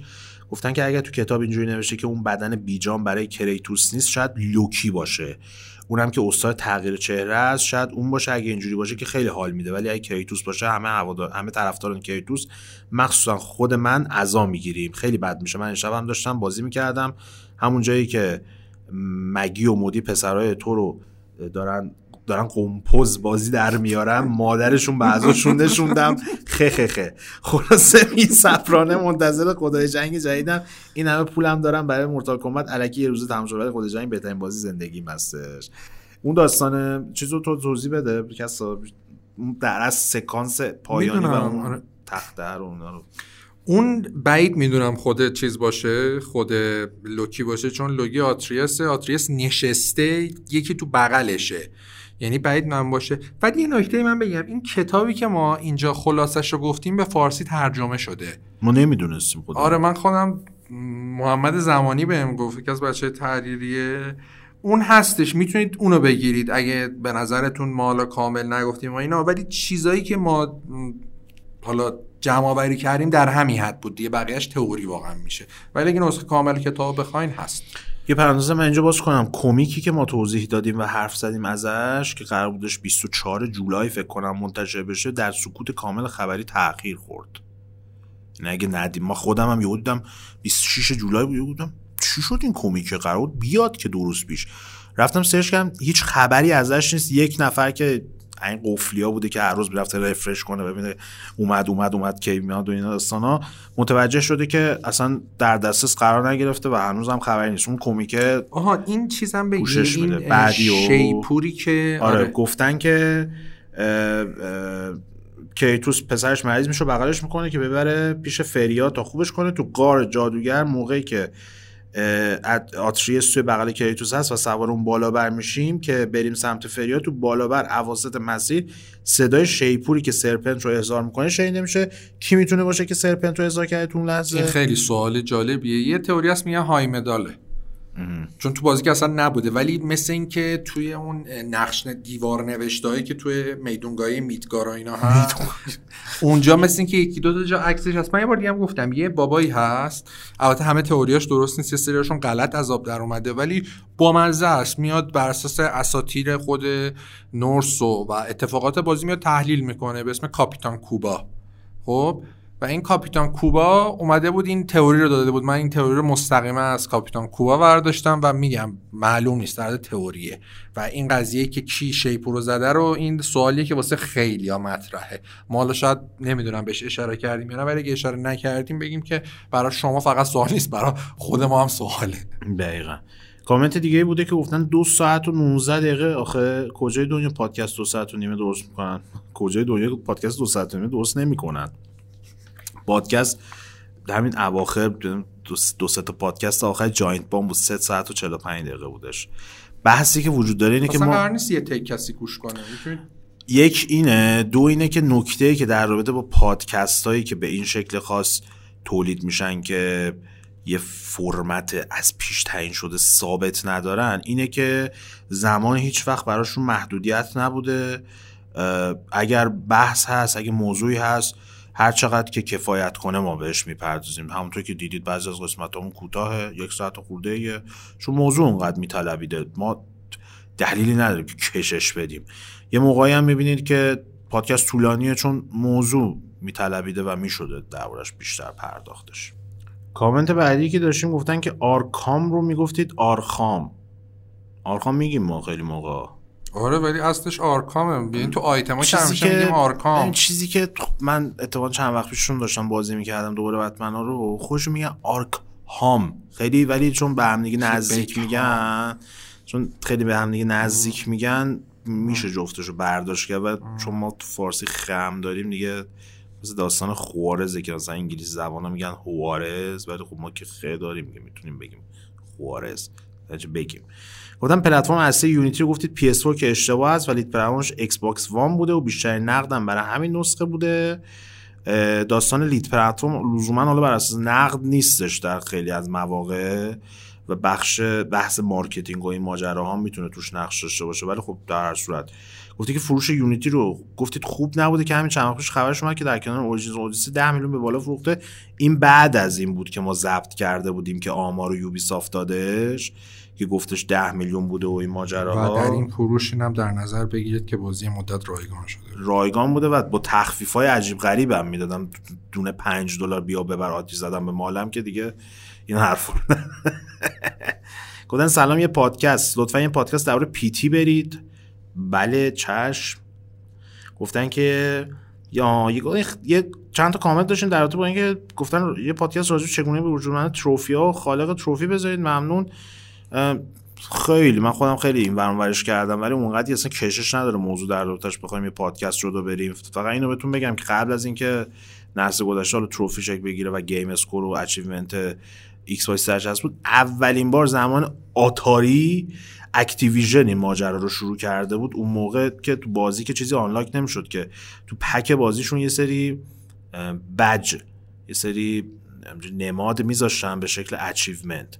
شما مثلا خود دیگه با وجدانتو قاضی میکردی، میگفتی من این کارو انجام دادم تو این بازی، این بجشو میزنم به سینم. در این حد پیدایش یه چیزام بوده. اون خانومی که ترسیری برید بوده، یه آیتمی ما داشتیم به تاثیرگذارترین زنان در صنعت بازی، ایشون هم بود. آره و همین بوده داستان تروفی و اینا، یه چیز دیگه عجیب غریبی نداره. یعنی از زمانی که اکتیویژن اون کار کرده و ولش کرد تا زمانی که اچیومنت اومد وسط چی نبودش. حالا سر شاید آیتم های تشویقی و امتیازی و این شکلی بوده، ولی اینکه سیستمی که یک پارچه باشه و همه رو پشتیبانی کنه نبوده و داستان خاصی هم نداشته. تروفی هم که الگو برداری از اچیومنت بود، حالا با شکل متفاوت، هیچ نوآوری هم نداشته به همراه خودش. نهایی طالبیان در پادکست شروع کرده که به نقدای بازی‌ها، بازی و باگ‌های بازی رو با شاهکارهای بتسدا، اسکاریم و فالوت مقایسه کردید و بحث خرید شدن منتقلا رو پیش کشیده بودید. بتسدا نه اونقدر پول داره برای این کارا و نه نیازی داره، شرکت شناخته شده و محترمیه. انصافا مقایسه یونیتی با گیم پلی نهایتاً 15 تا 30 ساعته با آثار نقش‌آفرینی بتسدا که بین 100 تا 150 ساعت گیم پلی و مرحله دارن منصفانه نیست. باگای یونیتی فاجعه بودن. منطقیه که بازی‌هایی مثل اسکاریم و فالوت با اون حجم محتوا و عظمت باگ داشته باشن. البته که کمکاری بتسدا مبرهنه، ولی برای بازی که 1/3 اونها هم محتوا نداره معلومه که پذیرفته نیست. بازی اساسینز، اوریجینز و آدیسی هم با وجود باگ و مشکلات فنی به خاطر بزرگ بودن و محتواشون کمتر به باگ‌ها و مشکلاتشون پرداخت شد، نمرات به مراتب بالاتر گرفتن. ما زیاد گفتیم یوبی سافت بازیاش خیلی اصلا یوبی باگ خیلی‌ها میگن، ولی خب این بازم دلیل نمیشه. بتسدا خودش اوله تو این زمینه. اینو موردی بهم گفتم بتسدا نه اونقدر پول داره، بتسدا خیلی از نفع بیشتر پول داره. یعنی کل ژورنالیسم گیمو میتونه یه کله بخره با هم دیگه. گفتم به این کار نه نیازی داره و نه چون شرکت شناخته شده محترم حسابا مقایسه فلان. اینو من توضیح بدم خدمتتون که این داستانی که ما گفتیم منتقد میخرن و این ماجراها، منظور این بوده که لزوما این نیست که آقا این چک برای شما این نمره رو بده به من. یعنی انقدر مثل سیستم‌های داخل کشورمون قضیه رو و تابلو نیستش. خیلی موقع‌ها وقتی که نه حالا لزوما مثلا بتسدا، آره نه اصلا هر کمپانی کما که بوده، مگه نبود ایداز رفته و پول داده بودش که چیز کنه، نقد کلنلیچو خوب رد کنن. به این شکل نیست که پول بیان بدن، میان میگن آقای مثلا گیم اسپاد، آی جی ان، ما میایم یه دیل تبلیغاتی سنگین داریم، شما رو میذاریم اول، بیشترین پول رو به تبلیغات شما میدیم، شما میگن حالی بده دیگه. اصلا نیازی نیست حالا رو بگه، میگه اگه حالا رو ندی میرم به یه سایت دیگه میدم. اصلا اینم نگه شما مدیر یه سایت، یه نفر میاد بهتون تبلیغ میده، شما نمیتونی فردا روز بری تبلیغ دهنده رو نقد منفی براش بنویسی، یا میگن تبلیغم جمع کو پولم بد نمیدم، خودش اومدی. در نتیجه این داستانه چه بخوایم چه نخوایم تو صنعت بازی هست، اینکه نمره ها به واسطه پول های تبلیغات و کمپین های تبلیغاتی و این ماجراها دست خورده میشن و بالا پایین میشن وجود داره. به خصوص بعد از این داستان لست اف آس، حالا یه سری اومدن برای اینکه کلیکی هم بگیرن تو یوتیوب و این ماجراها، اومدن خیلی مانوف دادن روی این موضوع که آره سردبیر رو ما رو مجبور میکنن به بازی فلان نمره فلان بدیم و اینجوری کنیم و اونجوری کنیم و این ماجراها. اگر این شما واقعا مشکل داشتی مثل جف گریسمن میومدی میگفتی، بعدش هم چیز میکردی، نه اینکه حالا که الان که بحث داغ و کلیک بیت میتونی بگیری و اینا بیای بگی اوه دهایی که میدن به خاطر پول همش. نه این ماجرا نیستش. اینم که میگین بزرگی اصلا ربطی به نظر من نداره، اینکه بزرگی با باگ دار بودنش رو بخوایم توجیه بکنیم. هر بازی بزرگ بود باگ میتونه داشته باشه، تا یه حدی ربط داره. نه من دارم میگم توجیه نباید. آره توجیه نیست، چون خودشون هم گفتن که کمکاریش مشخص نه، واقعا انجینشون خیلی بده. بعد آخر الان اسکاریم کی اومده؟ 2011 اومده، 9 سال از ماجرا گذشته، هنوز شما بزنی باگ سورتشو بکنی بای دیت تو یوتیوب بدون شک تو 5 شب اول از اسکاریم باگ هستش، از فالوت باگ هستش. و چرا بعد سوال دیگه هم که مطرح میشه، چرا بعضی موقع منتقدا مثلا میگن فالوت نیو وگاس خیلی باگ داشت نمرهشو کم میکنن، نمیان بگم مثلا اسکاریم خیلی باگ داشت نمرهشو کم میکنیم. اینجاست که میشه گفت یه ذره این اجماع نظره وجود نداره حداقل بین منتقدا در رابطه با نتیجه گیری این موضوع که آیا باگ با بزرگی بازی میتونه رابطه مستقیمی داشته باشه و توجیهش بکنه یا نه. تو لزوما بازی اوپن ورلد به خاطر اینکه بزرگتره باگاش هم بیشتره دیگه، تو بخواد اونا. آره ولی من یه مثال نقض خیلی خوب دارم از این موضوع. حالا اوپن ورلد نیستش ولی درسته که ما بیایم بگیم گاد اف وار چون از نسخه قبلش بزرگتر شده میتونه باگ داشته باشه، در صورتی که یه دونه باگ تو بازی پیدا نمی‌کنی. آره از لحاظ فنی، ولی پتانسیل این که باگ داشته باشه خب قطعاً میشه. کارشون درست انجام دادن، یه دونه باگ توش پیدا نمی‌کنی تو. چرا اینجا کسی نمیاد بگه این بازی بزرگ بوده باگ نداشته بهش یه امتیاز بیشتر بدیم؟ ولی اساسین کرید و اسکایریم و فالوت 4 واقعا سلاطین باگن. یعنی من نمیگم، یه سری از کانال‌ها تو یوتیوب هستن اصلا کارشون اینه که باگای دالا پلیرهای مختلف و اسم خودشون میفرستن، اصلا باگای اینا رو میبینید خیلی ماجرای غریبیه. کوسه عالی ترینش برای آدیسه است که کوسه تو خیابون اینجوری داره برای خودش شنا میکنه میره. یه دونش هم اینه که خود شخص دستی داره شنا میکنه تو جاده. اصلا یه وضعی همه رو اسیدن تو بازیه. گفتن سلام خسته نباشید، از این جساره هیچ واکنشی به نظرات نمیدین، چه در اینجا چه در بقیه شبکه‌ها. در مورد یک نمونه دیگه برای نمسیس میتونستید به کله هرمی یا هم پریمیت هد اشاره کنید در سایلنت هیل موفق باشید. من اینو چون تیک خودم بود جواب میدم که از یه منظری حرفتون درسته، ولی من چون گفتم نمسیس به خاطر اینکه نمسیس یه هیولاییه که میتونه فیگور باشه، ولی پریمیت هد از عزیزان کنامی این بلا رو سرش آوردن، بخاطر اینکه یه انمی نیست که بگی مثلا این انمی شاخصه این سری تو 10 تا قسمت هست، اصلا یک دلیل داستانی پشتشه. حالا ما داستان سایلنت هیل 2 رو هنوز نذاشتیم ولی بذاریم با تحلیلش کاملا، شمایی که اینو گفتی احتمالاً میدونی ولی اونایی که نمیدونن این کاملا یک دلیل داستانی داشته و چون دلیل داستانی داشته و خود هویت اون شخص رو وقتی متوجه میشید نمیشه بهش گفت. تو هوم کامینگ هم که گذاشته بودن پریمیر هدو همه شاکی شده بودن که آقا این اصلا دشمن مثلا یه انمی تایپ نیست، تو بذاری اونجا دلیلی داشتی تو داستان بوده، بعدم دیگه ندیدیم مثلا همچین چیزی و در نتیجه تو هوم کامینگ خیلی داغون. آره. در نتیجه من حرفتون رو قبول دارم ولی دلیل این که اشاره نکردم به این خاطر بود. و میشه درباره کن لوین و استودیو جدیدش گوست استوری صحبت کنیم. از سال 2013 تا الان هیچ بازی جدید نساختن، نظر شما چیه؟ چند از پیش اتفاقا سخنرانی داشت گفت بازیم خیلی چیز غریبیه، کلا در این اطلاعات میده. معلوم نیست اصلا چیکار دارن میکنن، یعنی اینکه ما هم اندازه‌ای که شما میدونید میدونیم چون هیچ منبعی هیچ توس. واقعا هم خیلی غریبه که 7 سال گذشته و یک کلمه هم حرف نزدن دربارش. آخرش یهو میاد میگه الکی گفتم، اصلا بازی نمی‌ساز، مرخص بودم، شمال بودم یه 7 ساله. آقا یه خواهش دارم، امیدوارم این فصل در یکی دو قسمت آتی بهش پرداخت شه، حداقل صحبت درباره اینکه کی انجام شه بکنیم. میدونم که خیلی کامنت داشتیم درباره دویل میکرا. آره چشم، حتما توی فصل آینده بهش مفصل خواهیم پرداختش.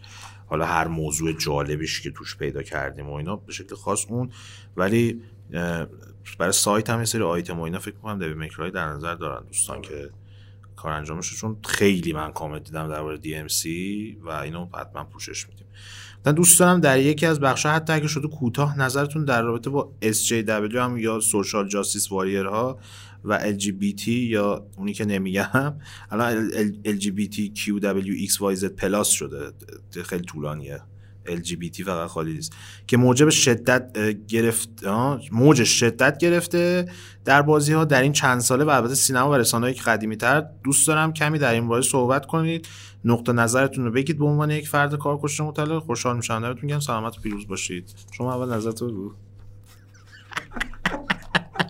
دم شما هم گرم، ما رو نبرید سمت این بحث، ما دست و بالمون بسته است. من فقط در این حد میگم که در مورد سوشال جاستیس واریرش میشه صحبت کرد. آره در مورد LGBT فقط در همین سطح دو تا چیز بگیم که یکی برید استنداپ های دیو چپل رو ببینید تا بشه در موردش چیز کرد. در مورد اینکه موج شدت گرفته، نه کلا موج چیز بدیه، موج من قبول دارم واقعا چیز بدیه و واقعا خیلی چیز اعصاب خورد کنه که شما مثلا یه فیگور یا این همه سال بشناسی بعد بیان یهو عوضش کنن. کار ندارم مثلا به ریز نمیشم تو این قضیه چون شانس نداری. 20 سال دیگه مثلا میان یه تیکه رو میکشن بیرون میگن چی گفتی؟ کجاست؟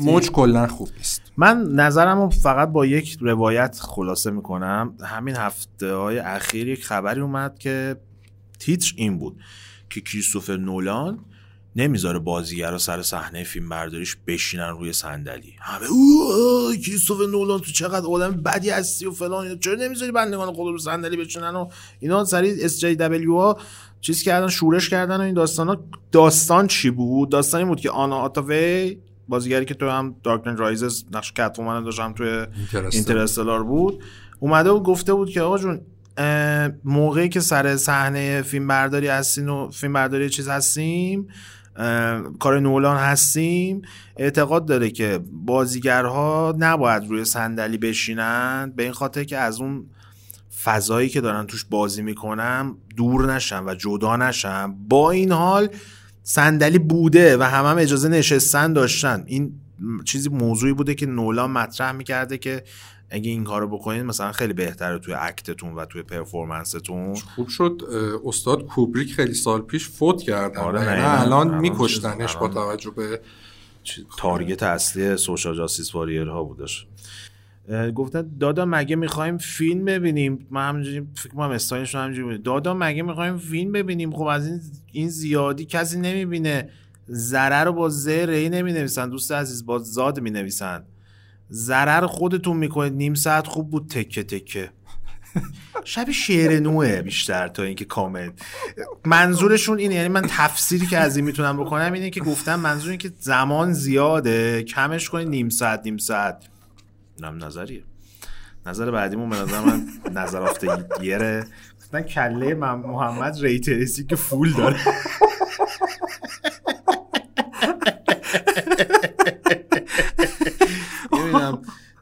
نورا اینجا خوبه. حالا ما سعی کردیم از افکت های مثلا بوکه و اینا استفاده نکنیم که شما وضوح بیشتری داشته باشید، ولی خب پروسسورمون قویه که میتونیم فول ری تریسینگ رندر بگیریم، نه چیز دیگه نیست. گفتم بهش یعنی محمد کسا بشینن تا ابد درباره بازی صحبت کنن. نظر لطفتون، من خودم خیلی انرژی گرفتم اینو. بعد ما چی کار کنیم تون بشه؟ یعنی تکلیف ما چه؟ بابا کلون میکنیم خودمون رو کم مردی. قضیه نیست. یادم میگن چیزه، میگن آبجوش نمیخواین؟ میگن نه من اومدم اینجا یه موز بردارم. پس من یه موز بودن. سلام برای از کسی که ایوله واقعا ادامی خیلی بد می‌نویسین تو رو خدا. ادامی بدید پرتوان. فقط اومد لطفاً توی یه قسمت در مورد دس سنی و نقدتون صحبت کنید و گفتگو کنید. گفتم که من تا پولو نگیرم از سونی صحبتی ندارم در رابطه با نقد دس سندینگم. گفتن نظر آقا کسام دربارش بپرسید. در مورد واکین سیمولیتور هم یکی از گیم‌های این سبک میگن دس سندینگ هم واکین سیمولیتور. خواهشاً در موردش صحبت کنید. دیگه نقد رو که من نوشتم دیگه اصلا بازی واکین سیمولیتور نیست. دومره تیکه بهش میندازن که دس سندینگ واکین سیمولیتور، چون گفتیم اینا خیلی بازی پرهزینه نیستن، اینتراکتی هم با محیط ندارن، در نتیجه به عنوان تیکه استفاده میکنن که آقا البته تیکه عجیب غریبی هم نیست، به عنوان خنده خودش با مزه است. آره با مزه میگنجه. ولی واقعیت ماجرا اینه که اصلا این موضوع صدق نمیکنه در رابطه با دس سندینگ. من تو نقدم بارها به این مسئله اشاره کردم که دس سندینگ بازی کاملا سلیقه‌ایه. یعنی شما میتونید در عین حال که ازش متنفر باشه یک نفر دیگر پیدا کنید که به خاطر همون دلایلی که شما ازش متنفرید عاشق این بازی باشه. کاملا کیس دوگانه‌ایه و شاید یکم موردهای خاص صنعت بازی باشه که همچین شرایطی داره. ولی فقط از این جهت که بخوام بگم بازی خوبیه، یعنی نظر خودم رو بگم که بازی خوبیه و اینو مثالش رو بخوام نشون بدم، اینه که همین سالی که گذشت بیشترین عنوان بهترین بازی سال از رسانه‌های مختلف دس سندینگ گرفت، بالاتر از سکیرو و بازی‌های دیگه. حالا سکیرو تو گیم اوارد بهترین بازی شد، ولی قدیم سیستمی بود که میشمردن. حالا نمیدونم الان استانداردها فرق کرده یا نه، ولی دس سندینگ بیشتر این چیزو گرفت. مثلا کسرا خب من میدونم خیلی بازی نکردی. من فکر کنم 6-7 ساعت بازی کردم. اون تیپ بازیایی هم هست که 14 تروفی گرفتم. از اون تیپ بازیایی هم هست که میتونی اصلا ازش خوشت نیاد. آره. چیز عجیبی نیستش. کاملا هم حق میدم به کسی که خوشش نیاد. من که میگم کاملا سلیقه‌ایه. من کلا مثل که با انجین دسیما مشکل دارم. هر بازی با انجین میسازم من حال نمیکنم. یکی از بهترین انجین‌های صنعت بازی مشکل داره تو. انجینش خوبه، خیلی خفنه.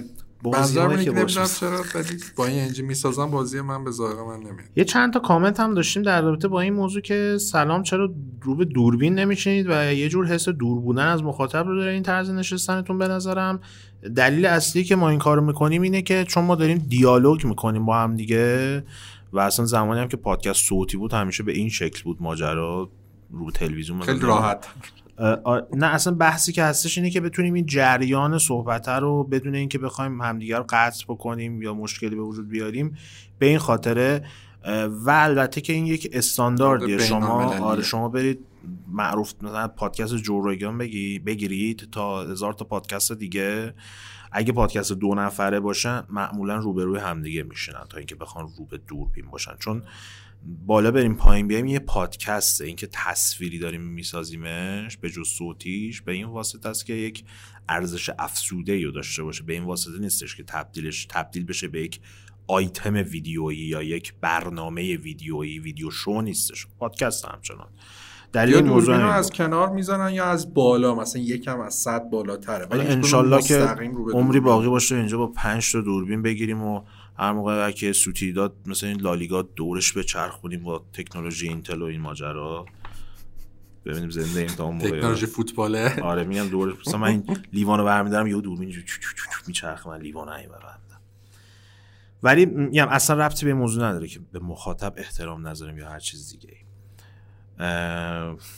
گفتن که توی فصل بعدیتون در رابطه با اساسینای واقعی و چگونگی تحلیف تاریخ به دست یوبیسافت بپردازید. این قضیه حالا تحلیفاشون میشه یا آیتم از توش در آورد، ولی اساسین واقعی یکم چیزه منشوریه، ممیزی داره. آره ممیزی داره، ولی کتابش منتشر شده. کتابی که ازش بازی اساسین کردو ساختن نشر ثالث هم منتشر کرده، قانونی هم هست.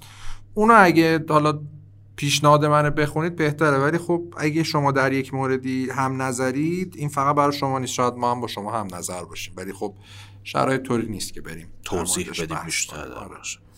خیلی عالیه. فقط من پادکست فصل 1 و 2 رو از کجا پیدا بکنم؟ اینا رو من فایلشو دادم به علی مجرد، به زودی 123 و فصل 123 و نذاشتن هنوز، به زودی میذاره اونا هم در دسترس بین فصل 4 و 5. آره اونا هم میتونن همه رو صوتیش، فایل صوتیشو از سایت بگیرین و کامنت مورد علاقه محمد.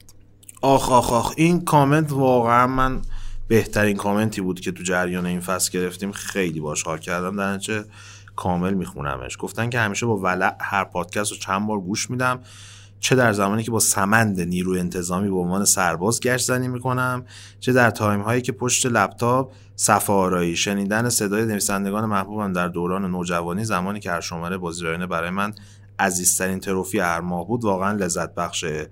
ای کاش سهیل منصوری، بهزاد زیای، کیانوش کردن، یاشار، نیما و بقیه برابچ بازیرایانه دور هم اینجا جمع بشن. موضوعاتتون واقعا بکر و انسانی و عالیه و مثل کلاس درس میمونه برای کسایی که حتی میخوان بازیسازی بکنن. طنز محمد و کنایه‌هاش و نکات خنده‌داری که میگه واقعا شنیدنی میکنه پادکستو، و کسا هم مثل همیشه کاریزمای قشنگی تو حرف زدنش داره. کجاست این کاریزما؟ چی به مولش شدی کاریزما؟ بذار پادکست تموم شه. بعد گفتن این کامنت آخر بود دیگه، صبر کنید مونده. گفتن که پیشنهادم اینه که تو موضوعاتی مثل مقایسه سخت افزاری و کنسولی وارد نشید و پادکست‌های مثل شماره 7 و 6 کار کنید، یعنی بیشتر تمایلشون به پرونده‌هامونه. یه نکته‌ای هم بگم انتقادتوری، اونم اینه که یک سری کلمات در بین صحبتاتون زیاد استفاده می‌کنید، اگه به جاش کلمات دیگه استفاده کنید بهتر میشه. مثلا کسا از کلمه عملاً در بین حرفاش زیاد و با تاکید استفاده، یا محمد از جمله اتفاقی میفته زیاد استفاده می‌کنه. این تو پادکست 2 ساعته بعضا آزاردهنده میشه تکرارش، ولی در کل شدیداً خوشحالم که هستید و بهتون گوش میدم و امیدوارم همیشه با قدرت این پادکست ادامه داشته باشه. درست هم میگم، ما خیلی موقع یه سری کلمات و اینا رو تکرار می‌کنیم، تکرار داره قطعاً جلوتر ما میبینیم، خودمونم که میبینیم پادکست رو، چه زمانی که داره کار آماده سازیش انجام میشه چه بعد از اینکه آماده میشه. من یه چیز فقط داخل پرانتز بگم، آدمیزاد یه نکته‌ای که داره این که در مواجهه با چیزهایی که در مورد خودشه یکم سخت عمل کردن سیستم، مثلا مثل موقعی که شما اولین بار صداتو گوش میکنی خودت و متنفر میشی، همه اینجوری هن. خب من صدای قسمت اولمو عباس داشت این آیتم معرفی نوستالژی توریه رو اون اوایل که هنوز قسمت اولی این فصل نیامده بود شنیدم، گفتم صدا من این، حالا من همیشه صدامو دارم میشنوم، ولی اون موقع چند سال پیش 5 سال پیش که اون ضبط کردیم صدا مثلا یه چیز دیگه بود، اوف صدای بدی داشتم. بعد یه نکته‌ای که داره اینه که شما حساب بکنید این پادکست مثلا دارم میگم هر اپیزودش متوسط 2 ساعت، ما خودمون بعد این 2 ساعت رو گوش کنیم کامل، بعد یه بار دیگه گوش کنیم، براش فوتیج پیدا کنیم، بعد موقعی هم که میاد یه دور میبینیم که تصویری کجا، یعنی موقعی حالمون از خودمون به هم میخوره، اینو راحت بگم. و ولی اینا رو حتما در نظر داریم، ولی میگم سخته یه سری چیزا یکم زمان بره، عادت خب بالاخره آره. هر عادتی کنار گذاشتنش سخته.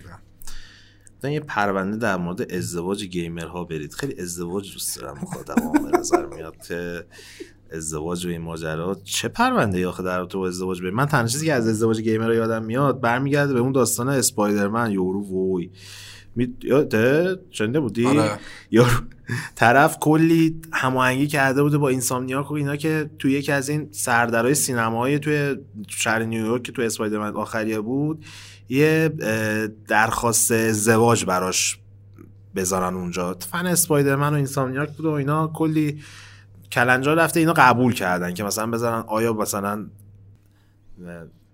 ژیلا مثلا با من ازدواج می‌کنی. بعد داستانی که اتفاق افتاده این که بازی موقعی که اومده بنده خدا اصلا به هم زده بوده با طرف، یعنی درخواست ازدواج رفته هوا کلا، بعدن تو آپدیت پاکش میکنن. نمیدونستم من تو آپدیت پاک کردم. ما تنها چیزی که میتونم بگم این که ما تو بازی سنتر یه دونه کیس اینطوری داشتیم، ولی چون چیز موضوع شخصیه واردش نمیشیم، ولی خب هست، ولی واقعا در حد پرونده نیستش. آره خیلی چیز نادریه، نمیشه در برش پرونده رفتش. گفتن این کامنت آخرم بگم، گفتن خواهشان یک اپیزود راجع به روند افتضایی که EA راجع به فیفا هم پیش گرفته و سیستمی که برنده بازنده رو تعیین میکنه و سعی بر این داره که جیب گیمرها رو خالی کنم اختصاص بدید. من یه فکر خیلی بکش دارم برای این موضوع که ما بیایم یه سری، شخصا دارم یعنی من جمع کنم ویدیوها رو، یه سری ویدیو جمع کنم رو تصویر، ما مثل این برنامه‌های مثل مجید جلالی یه بار رسم شیک. من بهتون توضیح بدم که این داستانی که میگن فیفا گاوبندیه داستانش چیه، چون من واقعا معتقدم که فیفا گاوبندیه. فیفا جدیده هست، نه خیلی ویدیو تو یوتیوب ازش هست، 2-3 ساله که فیفا گاوبندیه و الان دیگه خیلی گندش رو در آوردن. یعنی من هر بار که میشینم پای این فیفا کاملا میفهمم جریان داره چجوری دنبال میشه. یه نفر رو 10-0 میبری، بازی بعدی طرف مثلا دوپینگ که نمیکنه، چرا نمیتونی یه دونه گل بهش بزنی؟ تو همون جوری داری بازی میکنی، اونم داره همون شکل بازی میکنه، چجوری اون 10-0 شده این بازی یکیش هم نمیتونی بزنیش؟ به خاطر اینکه کانادایی‌ها خیلی از فوتبال به نظرم سررشته ندارن که میسازن. آره مثلا انگار به من بیان بگن مثلا نظرت در مورد تو اکستنشن مو چیه، بیا برامون یه سر اکستنشن مو یا مثلا رنگ مو جدید چیه، به نظر نقد و بررسی رنگ مو اینا. من نمیدونم، بلد نیستم. همون قضیه که من در زمین مو معذرت میخوام گاوم، کانادایی‌ام در زمین فوتبال به نظر من گاون. اگه گاو نبودن بعد 40 سال چیزی از کنم، بعد 100 سال فوتبال بودن تو کشورشون. مثلا یهو میخواد بره اقامت، الان کلا کانادا سر همین بهش نمیدونن. تمام دارم میگم تو زمین فوتبال مردمان بسیار فوتبال کلا یه دونه بازیکن ما اینا دیدیم تو یه قرن گذشته، اینم همین دفاع چپ بایرنه که کاناداییه، اونم قاچاقی رفته بود کانادا احتمالاً. اونجا گفتن بیا پرچم کشور ببر بالا، وضعیت خرابه، داریم هر سال یه بازی فوتبال میدیم کسی آدمو حسابون نمیکنه. سیزن بعدی اکستنشن مو اینا صحبت کنیم. چی دوست داری؟ اکستنشن مو میتونم صحبت کنم، بیگودی میگودی و اینا هم هستش، رنگ مو نمیدونم N5 استفاده میکنن، N6 چنده اینا. بعد یه سری دیگه موضوعات دیگه ای داریم، مثلا چجوری موهای خودتون رو صاف کنید، فر کنید، چیزا مختلف. من خیلی میتونم صحبت کنم در یاد کامنت تجل افتادم. چی گفته بود؟ گفته بود درود بر شما دو مرد پرموی سنتیکی.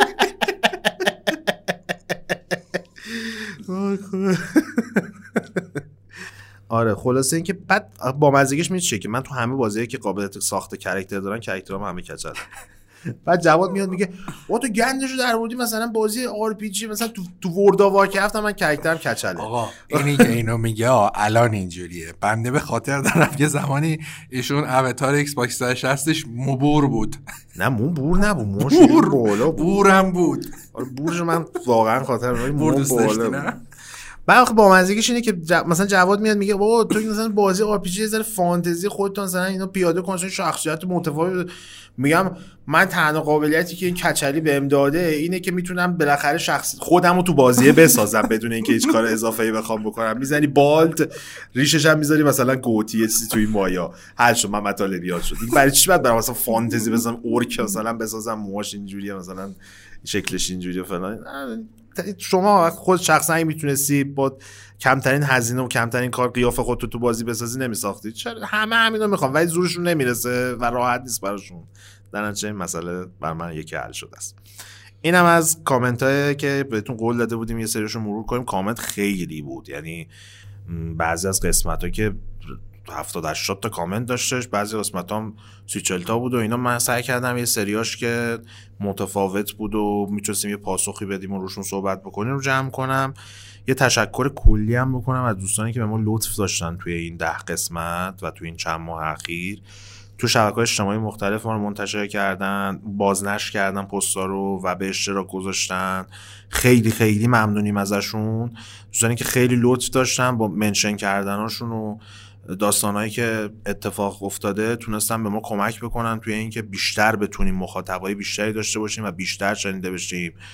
از این مثل کامپیوترکا یا پیجای دیگه‌ای که به ما لطف داشتن، من اگه یادم میره اسما رو به خاطر اینکه واقعا حضور ذهن ندارم یه وقت برداشته دیگه ای نشه ازش. امیدوارم که دوست داشته باشن، دوست داشته بوده باشن این فصل 10 قسمتیمون رو که سعی کردیم نه تنها متفاوت باشه با 3 فصل اخیرمون، فصل گذشتمون، برای اینکه یه حرفی رو بزنیم که شاید کمتر کسی رفته باشه سراغش و بهش پرداخته بشه. شما بررسی و معرفی و گیم پلی و اخبار بازی ویدیویی با 4 تا کلیک ساده میتونید توی اینترنت و هر جای دیگه پیدا بکنید. ولی اینکه ما اومدیم این کارو تصمیم گرفتیم این کارو انجام دادیم، دلیلش بر این بودش که تو جریان این که این بازی‌ها رو بازی می‌کنید و تجربه می‌کنید و کیف می‌کنید و سرگرم می‌شین باشون، یه مقدار جزئی‌تر، نزدیک‌تر و دقیق‌تر در رابطه با اینا اطلاعات به دست بیارید و شاید کمک کنه حتی به درک بهترتون از بازی‌های ویدیویی در ادامه کار. امیدواریم که تونسته باشیم این کار انجام بدیم.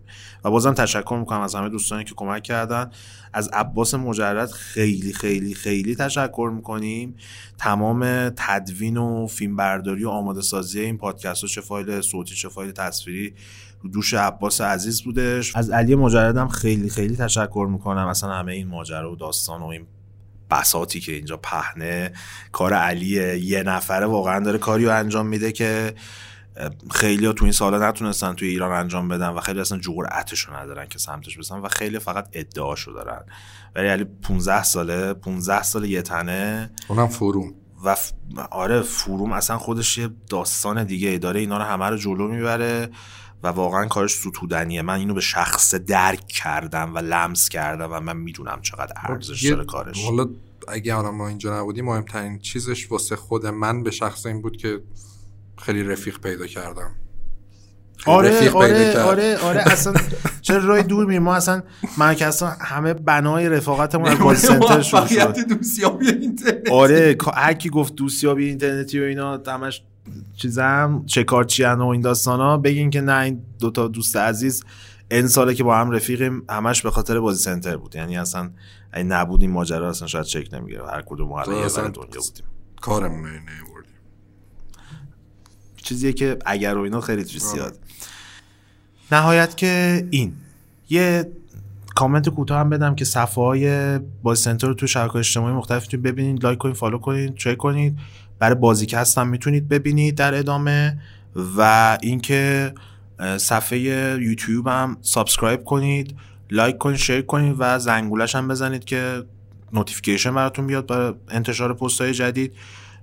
پیج بازیکست توی کست باکس هم میتونید سابسکرایب کنید، آدرسش رو میبینید.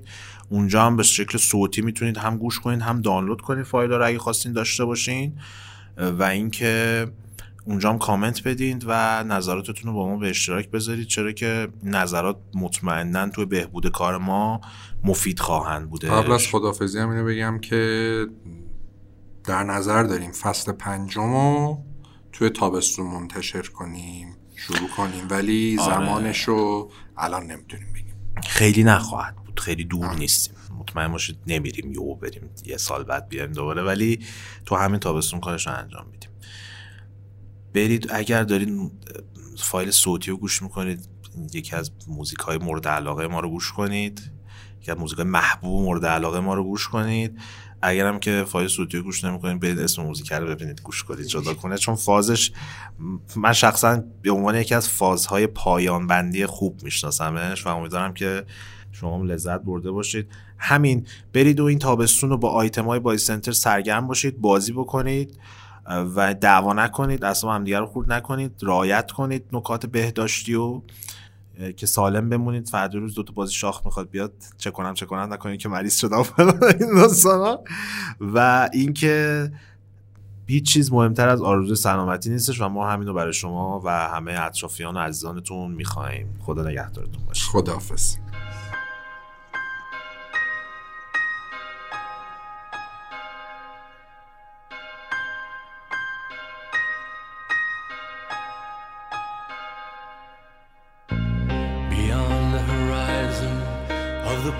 We lived when we were young, in a world of magnets and miracles.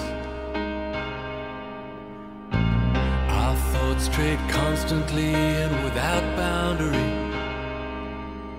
The ringing of the division bell had begun. Along the long road and on down the causeway, they still be there by the cut. There was a ragged band that followed in our footsteps, running before time to took our dreams away, leaving the myriad small creatures trying to tie us to the ground, to a life consumed by slow decay. The grass was greener, the light was brighter.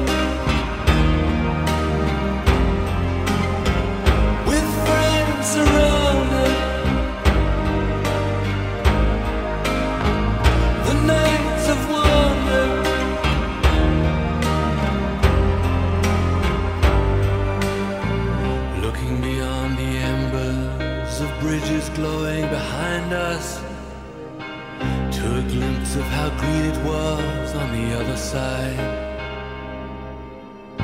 Steps taken forwards, but sleepwalking back again, dragged by the force of some inner tide. At a higher altitude, the flag unfurled.